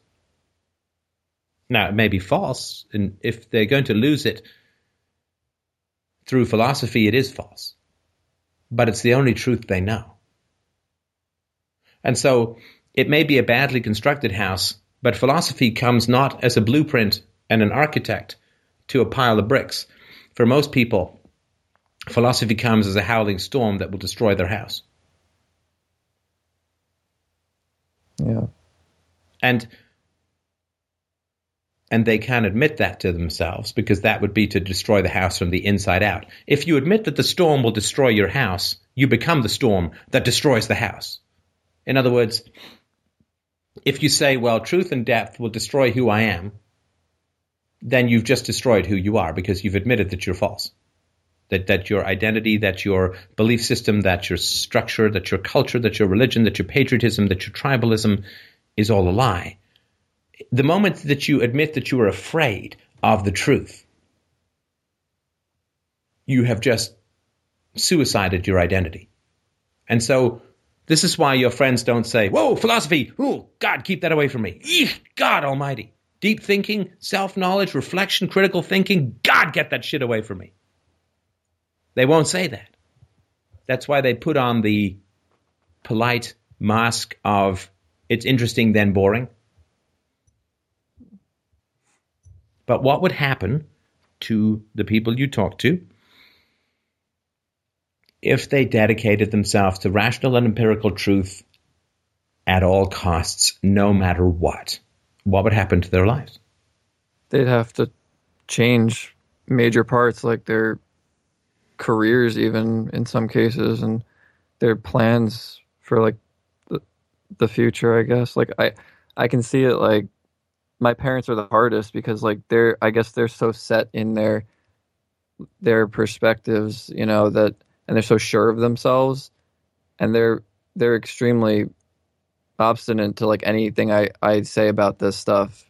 But like my friends, you know, I guess they're still like they're only what like 20 years old, so it's it's different for them, but they're still like they they had like larger groups of friends whereas like I was just like they were one of my four friends, you know, whereas they had like 20 friends, you know, or 50 or what, you know, and they had like a a solid identity for themselves to like say this is what I am and I guess the less you have of that the easier it is to digest this stuff for that that's the case for me at least I think Have you heard yourself uh, speak? I'm just curious, like in terms of recording and playback. uh yeah I I say I I know what you're gonna say I I use like words like I guess and I think and stuff like that a lot and I I don't know why I do that Well, that's not what I was going to say. okay You have a kind of monotone, yes which I'm trying to I'm trying to figure out. I, it's a little hard to follow what you're saying because it's all kind of at the same level and in the same way, and it kind of trails off a little, and you know, it's a little hard to connect. If that makes sense. No, you're- you're right. I, I do. I definitely do see that, and I, I do. Ugh, I guess. It's not a criticism. I, I'm not. It's not. I'm just. yeah. I was thinking about it. I wanted to share. No, no. I. It's fine. I, I. I know what you're saying. I, I definitely do. I try to portray the emotions and what and how I say things, but I, it doesn't come out. I've I've always been like afraid of telling people my opinion because I felt like growing up like in school I felt like people were always judging me, especially like my parents and like my my peers, you know, like it so I, I was always very like um reserved. I, I I never shared like what I thought about things with other people until like it really until like the last like two years. I, I haven't really I've never done that. And when did you first go to? Did you go to daycare? When did you first? Was your mom stay at home or dad? uh, my mom was, yeah. So how old were you when you went to school? Um, it it was the the usual age. I think it was like six. I went into kindergarten full time, like full day. Okay. And um, why am I asking that? Uh, I'm not sure. Well, uh, it's because you're talking a lot about in school, which is what you remember more of because you were older. Yeah. But my question would be how was this stuff with your mom? How was your mom's relationship to your emotions, to your enthusiasms, to your excitements, and so on, right? Everything was. It had to have like a a rationality to it, and not in an actual rational sense. It was her idea of rational. Like I like music a lot, and I play, I play music, and all through high school I wanted to go to college for that, but they would always say, "Well, what can you do with that?" And they'd always put their two cents in, and they've always done that, and it always was like in a discouraging way to what I actually like, and it it could have been with anything. Like it, it's it's discouraging because they they think they know what's best, and I I do see certain things that they that I I can say that they did, but the way they would say it and it it just wasn't like it wasn't helpful in the long run. So, I mean, it, it my characterization of it, which you of course correct if it's not correct, is they didn't exactly oppose it, but they kind of took the wind out of your sails. Yes. It's not like a musician, I'll kill you. Right. No, which they I'm sure has made many great musicians, but um, it was more like, well, you know, uh, it's a challenging life. Uh, it's important to have a plan B, uh, and eventually it's just like, I can't even rebel. I can't move. Right. Yeah, they would like they got me a guitar for Christmas one year, and it, it's like still my favorite thing. But like, it was they'd still say things like, "You well, you can't go to college for that," or "Well, where do you think you're going to get with that?" But then they'd encourage it at the same time, so it was very like contradictive. Like I didn't know if they supported it or if like they were just doing it because they knew it was important, but at the same time they it genuinely felt like they disapproved of it. Well, they did. Yeah, maybe it's like it's a fine hobby, but uh, Exactly. yes, yes. And how how are their enthusiasms? I mean, I tell you, being being a stay at home dad is nothing like that to teach you about enthusiasm. I mean, my daughter runs everywhere. I've never seen her walk anywhere. Yeah. And if she's not running, she's skipping or cartwheeling or jumping from couch to couch. Like she, she just doesn't she doesn't walk anywhere. I mean, that's how that that that level of enthusiasm. I'm a pretty enthusiastic guy, but that level of enthusiasm is is humbling. I'm like, well, I'm not running everywhere. What's wrong with me? you know, I mean, oh yeah, I'm 48. My calf hurts. Anyway, but um, She's so excited to talk at times that breathing is a hindrance. Oh yeah, she's so terrified also of being interrupted. So I'm going to say to everybody,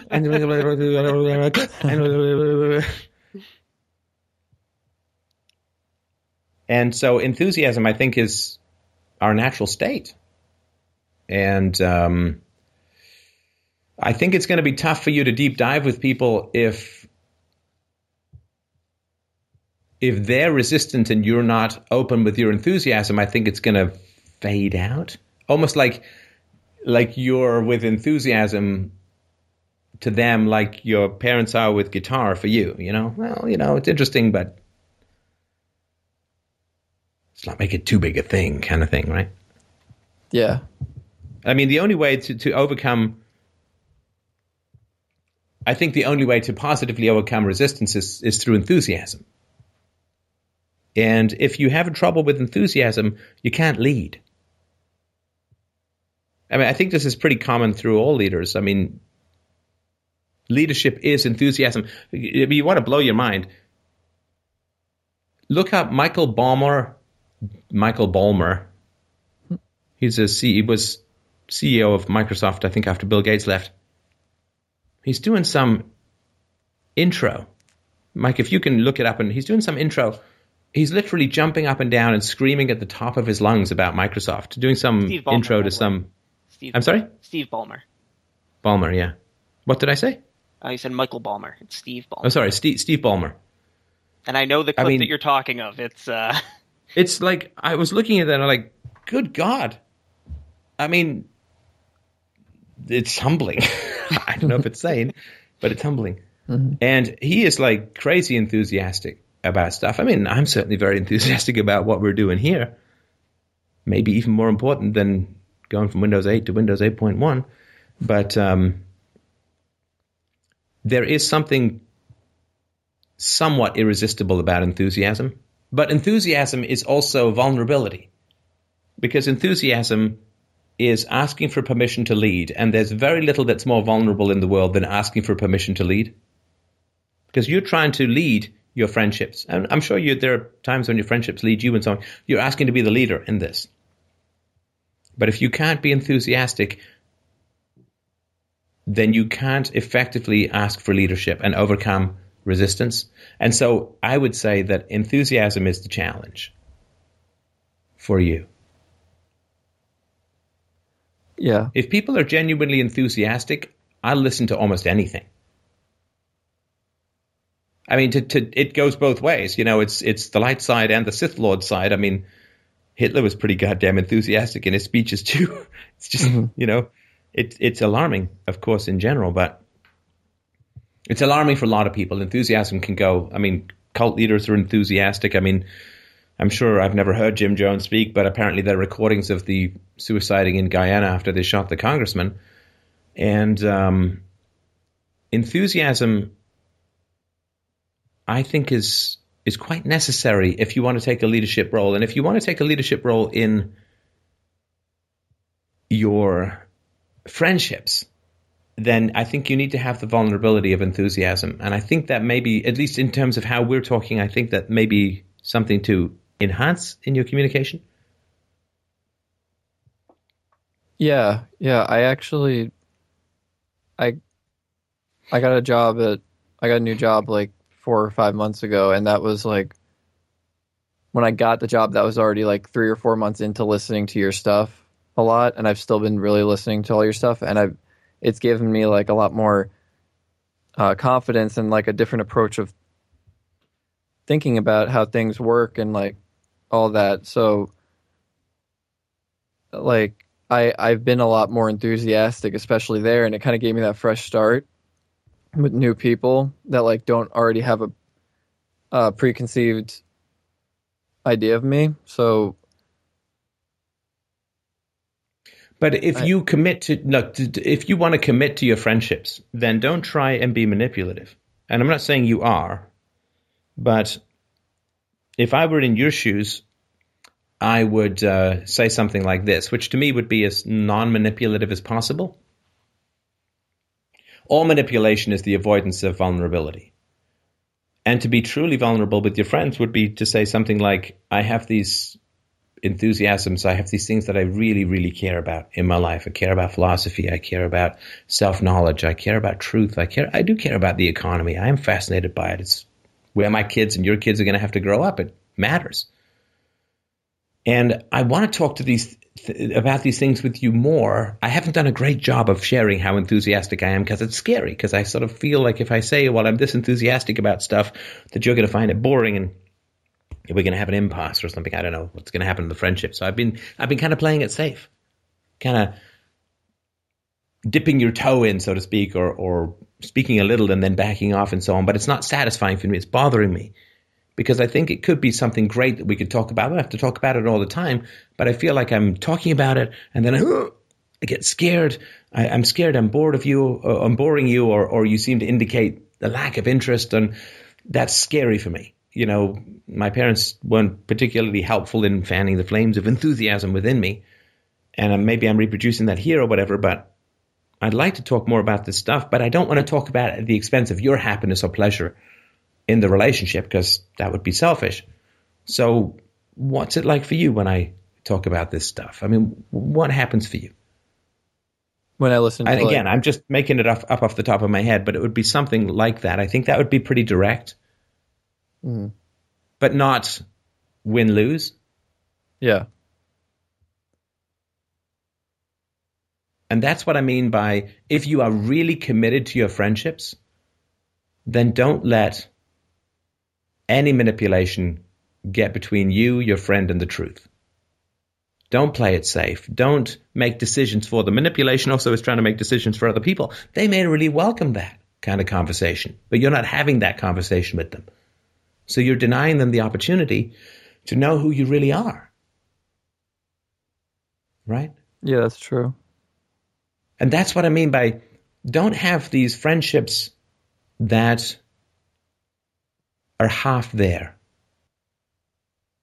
Have friendships where you're all there, which means you're honest, as honest as you can be about everything that is going on for you without imposing a single demand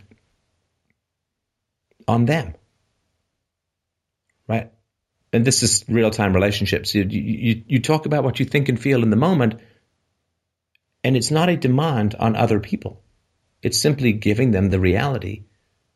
You know, show them your paintings. They don't have to love them. they don't even have to like them. They may hate them, but show them your paintings. Show them who you really are. If you have a problem with your friends, we always want to, we have a tendency to either want to minimize the problem or to dominate the conversation. You know, you don't listen to me when I talk about what's important to me, you know, like making them wrong and, and so on. And, and that's again, domination is an avoidance of vulnerability, which itself is an avoidance of honesty. And we avoid honesty for the simple reason that we avoid speaking in Japanese if we're raised in an English speaking household because we don't know the language. And to really commit to your friends is to open your heart to them as wide as you can and give them the opportunity to respond. It's an amazing thing. It's an electric thing. It's an incredibly powerful thing to do in your friendships, in your relationships, to open your heart and to truly speak your mind with no demands or expectations or judgments of the other person. You know, if you got issues with your parents, you sit down, talk to them, say, you know, this stuff's been troubling me. I, you know, I'm not saying you're bad people or anything, but I think I would have really loved guitar more, you know, and that doesn't mean that they did anything wrong or that anything has to change, but that's the true nature of your thoughts and experience, right? Yeah, I, I definitely see myself when when you say that. I don't act when I do have these quote unquote like deep conversations with people. I don't open myself up as much as I kind of give them a statement about I I don't know, maybe bring up something that just happened in the news, but then use it as like a a way to insert my opinions on it and that's manipulative and like I I like expect them to take the opposing so that I can dominate them because I know I'm right or something. I don't know. Mm. Like and also, I don't know that they know how important it is to you. Yeah, because I don't open myself up. Right. And that, again, is the avoidance of rejection, the avoidance of vulnerability. And it is, in the long run, the avoidance of connection. And most people would take a lifetime of tiny frustration over one moment of clarity, risking things for a moment of clarity, which can turn into a lifetime of clarity and connection with people. But I think it's important to give your friends the respect of who you really are. And to hide yourself from your friends, I don't know, it's just kind of voluntarily locking yourself out of your own house. Why? I mean, I understand the emotional reasons and all that, but fundamentally, don't your friends want to know who you are all the way through? And don't you want to know who they are all the way through? I mean, if there's compatibility, great. And if there's not, then find people who do value you deeply for who you are. Yeah, I'm like shielding myself from the rejection, but then complaining about no one caring about what I say when I don't even actually tell them how important it is or open up. I'm like, that, yeah, that doesn't make any sense. Yeah, I mean, it, it makes sense probably in the context of early childhood. Yeah. Which is where these habits in general get uh, formed. So, um, no, I, I, I sympathize. I, I, really do. I sympathize. There's a, a funny thing about parenting that, in a way, there's nothing more dangerous than keeping your kids safe. You know, there's a lot of this helicopter parenting and, and so on, and, and a lot of it comes from from women and from moms, right? I mean, moms carry the kids in their wombs, they breastfeed them, they get up at night sometimes, often when they're sick and so on. I mean, there's a real connection and unity between mom and kid, which I don't have. I mean, I can't have and didn't grow her in my belly. But I'm very aware that if I keep my daughter too safe, she's not going to learn how to handle risk. And if she can't handle risk, she can't succeed in life. And there is a lot of well meaning hyper caution in parenting these days that's kind of crippling. And I'm not saying you're crippled, right? I mean, this is a more, more extreme scenario. Yeah. But if my daughter says, I love music, I love guitar, I mean, I'd be like, yeah, go for it what can we do? What lessons do you need? Um, you know, what can I write some lyrics? I mean, what, what do you, you know, what can we do? What can you do, or what can I help you do? Because I trust, I would trust my daughter enough to say, to know that, you know, she, first of all, if she puts the 10,000 hours in, she's going to succeed. You know, as you keep pushing forward in excellence, more and more people are dropping away. So I would just say, look, if you're going to go for it, go for it. And if you're not going to go for it, that's fine. But you're going to commit, then commit because commitment will eliminate 99% of your competition. You just keep going and keep doing what you're doing, and people fall away. It's the old 10 year overnight success. And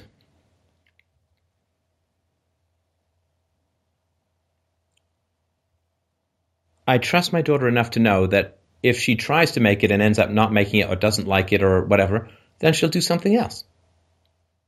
You know, I was never going to be a gold panner full time, but uh, I started off uh, doing an English, English degree. Then I went to two years of theater school and playwriting and acting.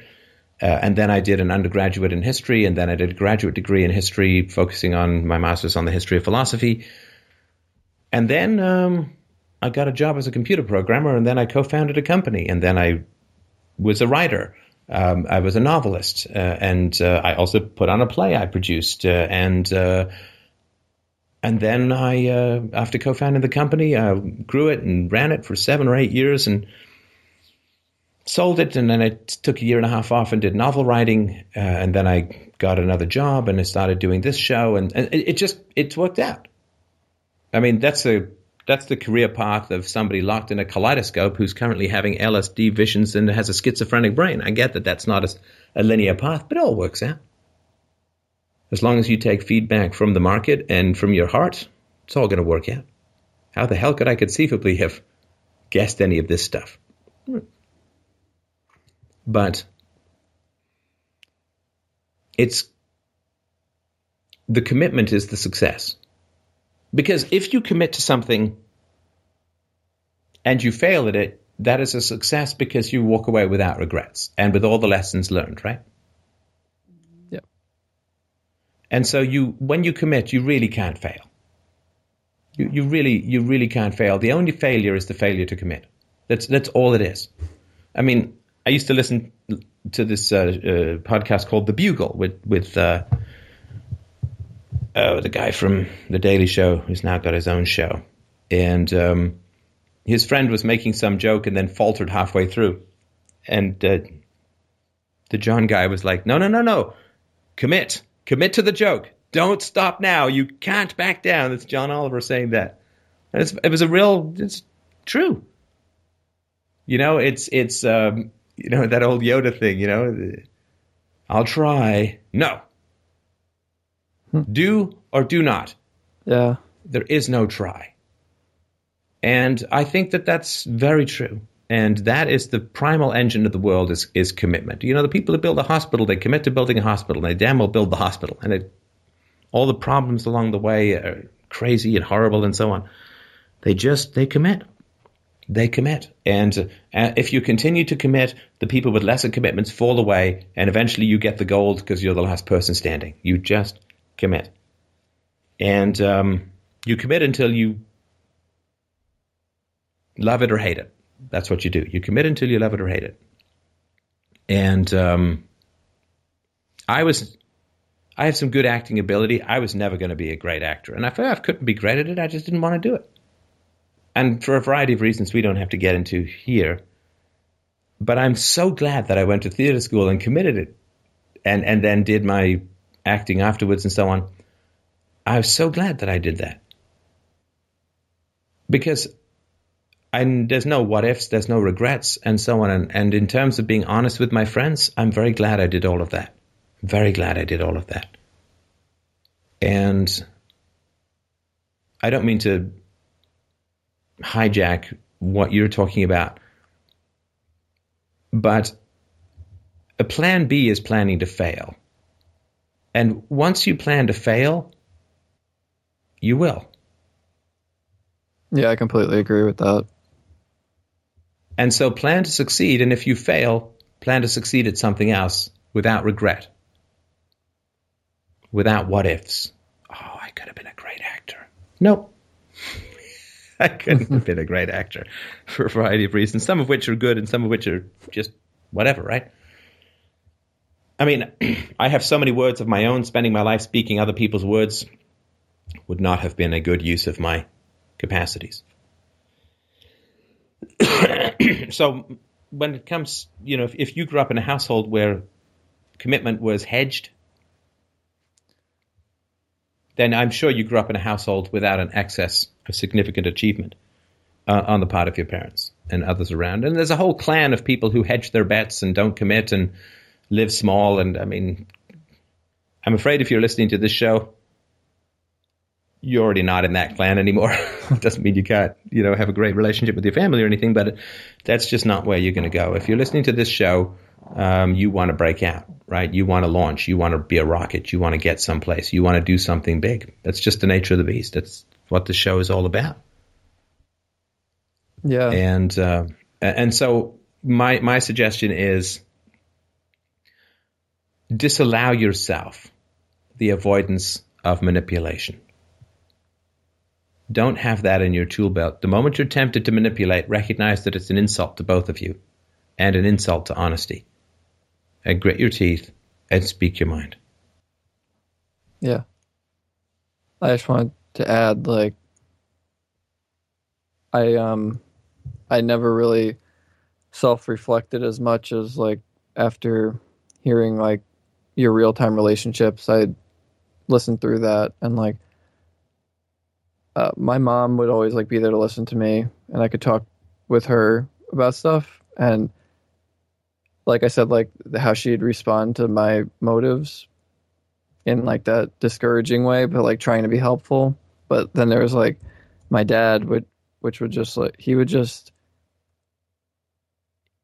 I he never really like talked to me about anything and he still doesn't like he just he'll insert himself in my life when he has to prove that I need to do something better or I'm gonna do something wrong if I keep doing this it this way. You know what I'm saying? Like it, and it. I feel like very threatened by it almost. Like I'm afraid to talk to him because like I never have conversations with him, and and whenever he does talk, it's because he's telling me, oh, you know, you you shouldn't do music or you shouldn't uh you shouldn't quit your job or you you shouldn't go do that, you know, and there's never like a well, why did you do that? Or why do you want to do this? So it, it, it's like a, fr- a frustrating relationship like that. And like both my parents are to that, like that to an extent. So I and can, do your parents have a life that you want? Um, I do. I mean, not in all res- like not definitely not in most areas. I mean, I I liked that my mom was home when I was growing up. Like that was really nice. No, no, I, I, don't mean I don't mean that. I just mean in, in, a sort of larger sense. I mean, if you get your parents' life, will you be happy? Oh no, no, they're uh, okay. See, yeah, that's that's that's important, and it's yeah. so fundamentally important that I, I really need to underscore this. Where, where's a place you don't want to go in the world? Like a physical place? Yeah. Uh, the Middle East right now, or Africa, I guess. Seems a little uh, dangerous. And uh, Liberia, let's say. Yeah. All right. I'm not comparing your parents' life to an outbreak of Ebola, but just as an analogy, I'm like, hey man, organizing a trip to to, to Liberia. Are you in? and you'd be like, uh, not so much really. I'm like, okay, but but here's what you need to do to get to Liberia, right? Here's all the steps. I'm going to help you around because it looks like you're not facing the right direction to start heading towards Liberia, and you're also not packing like the stuff. You're going to need some mosquito repellent. You're going to need some flamethrowers uh, to clean the surfaces. Um, you, you, you know, you, you got, and, but the, the reality is, does it really matter what advice I'm giving you on how to get to Liberia if you don't want to go to Liberia? Yeah, that's true. Yeah. Right. So before you take people's advice, ask if you want their life. Because whatever advice they're giving yeah. you either it's the advice that they have themselves followed, which if they've ended up in a life you don't want, you don't want to follow that advice. Or they haven't even followed their own advice, in which case they're advising you on something they've never even experienced. And especially if they're not saying do the opposite of what I did, if they're not even open about that, then so in under no circumstances should you take advice from someone whose life you don't want. And again, I know nitpickers are going to be like, "Oh, so you don't want to be a dentist, so that means you don't have to brush your teeth." No, that's not what I'm talking about. I'm talking about big life decisions, right? If if people are telling you don't follow your passions, hedge your bets, keep it as a hobby, but don't ever commit, and they have lives you don't want, I'm afraid that their advice is not going to be, be helpful, to put it as nicely as possible, right? Yeah. Don't evaluate the advice, first evaluate the person. If it's a trip to Liberia, their advice on how to get to Liberia isn't going to help you if you don't want to go to Liberia. And if if you don't want the life that someone has, then don't take their advice on how to get there. In fact, the opposite rule might be helpful, right? Yeah. So if I take your advice and invert it, then I might end up with a completely different kind of life. That sounds pretty good. And it's it's tough, you know, because people everybody wants to give advice, but very few people want to live a life that can evoke admiration or envy. And envy is perfectly helpful emotion. You may envy a thin person and lose weight. I mean, it's fine. It's fine as a motivator. It doesn't last too long, but it's not bad to get you started. but everybody wants to give advice, and few people want to evoke advice. That's not a good way of putting it. Um, advice should not be a push scenario. It should be a pull scenario. In other words, find someone you admire and ask them how they got there. Or find someone whose life is enthusiastic for you, is, is something you're enthusiastic about. Not you want their exact life, but something like it. And find out how they got there. In other words, people should be pursuing you for advice. Whereas a lot of people want to just give advice in a push environment without having the life of excitement and, and challenge and triumph that would make just about anyone want to listen to what they have to say. Does, does that make any sense? No, that that really helps. That's yeah. And I- so, again, honesty with your dad would be like, uh, Dad, I just feel like we don't really talk about anything that's that important. And I also feel like I, I, I, I'm not sure that I want the life that you have, but I'm still getting a lot of advice about how to live. And I, I don't know how to square that. So, you know, as honest as you can be, Yeah. which is scary, sadly, for a lot of people in a lot of situations. But uh, I don't know. The, the only fundamental commitment is to the truth. Everything else is about yourself, about your thoughts, your feelings. That's the only fundamental commitment that there is. Yeah. I'm not committed to philosophy. I'm just committed to honesty, which I generally achieve. uh, not always, but uh, and, and when I don't, I try to fix it. Um, but uh, commit to honesty with yourself, with others, and uh, reject manipulation.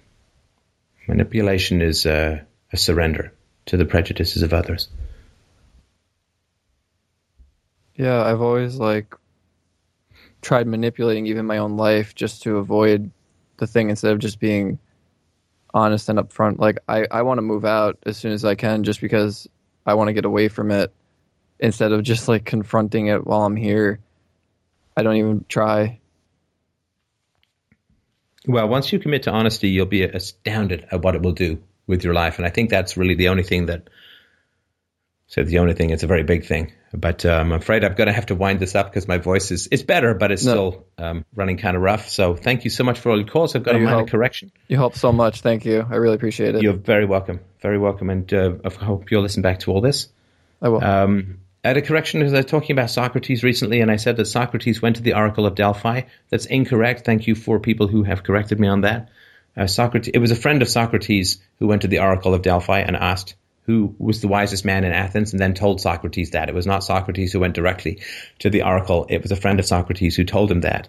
Uh, so I just wanted to put out that correction uh, according to the story. Doesn't materially change the story, but it's an important detail, I guess. So thank you to those who have uh, sorted that out for me, and uh, appreciate having the opportunity to fix that up.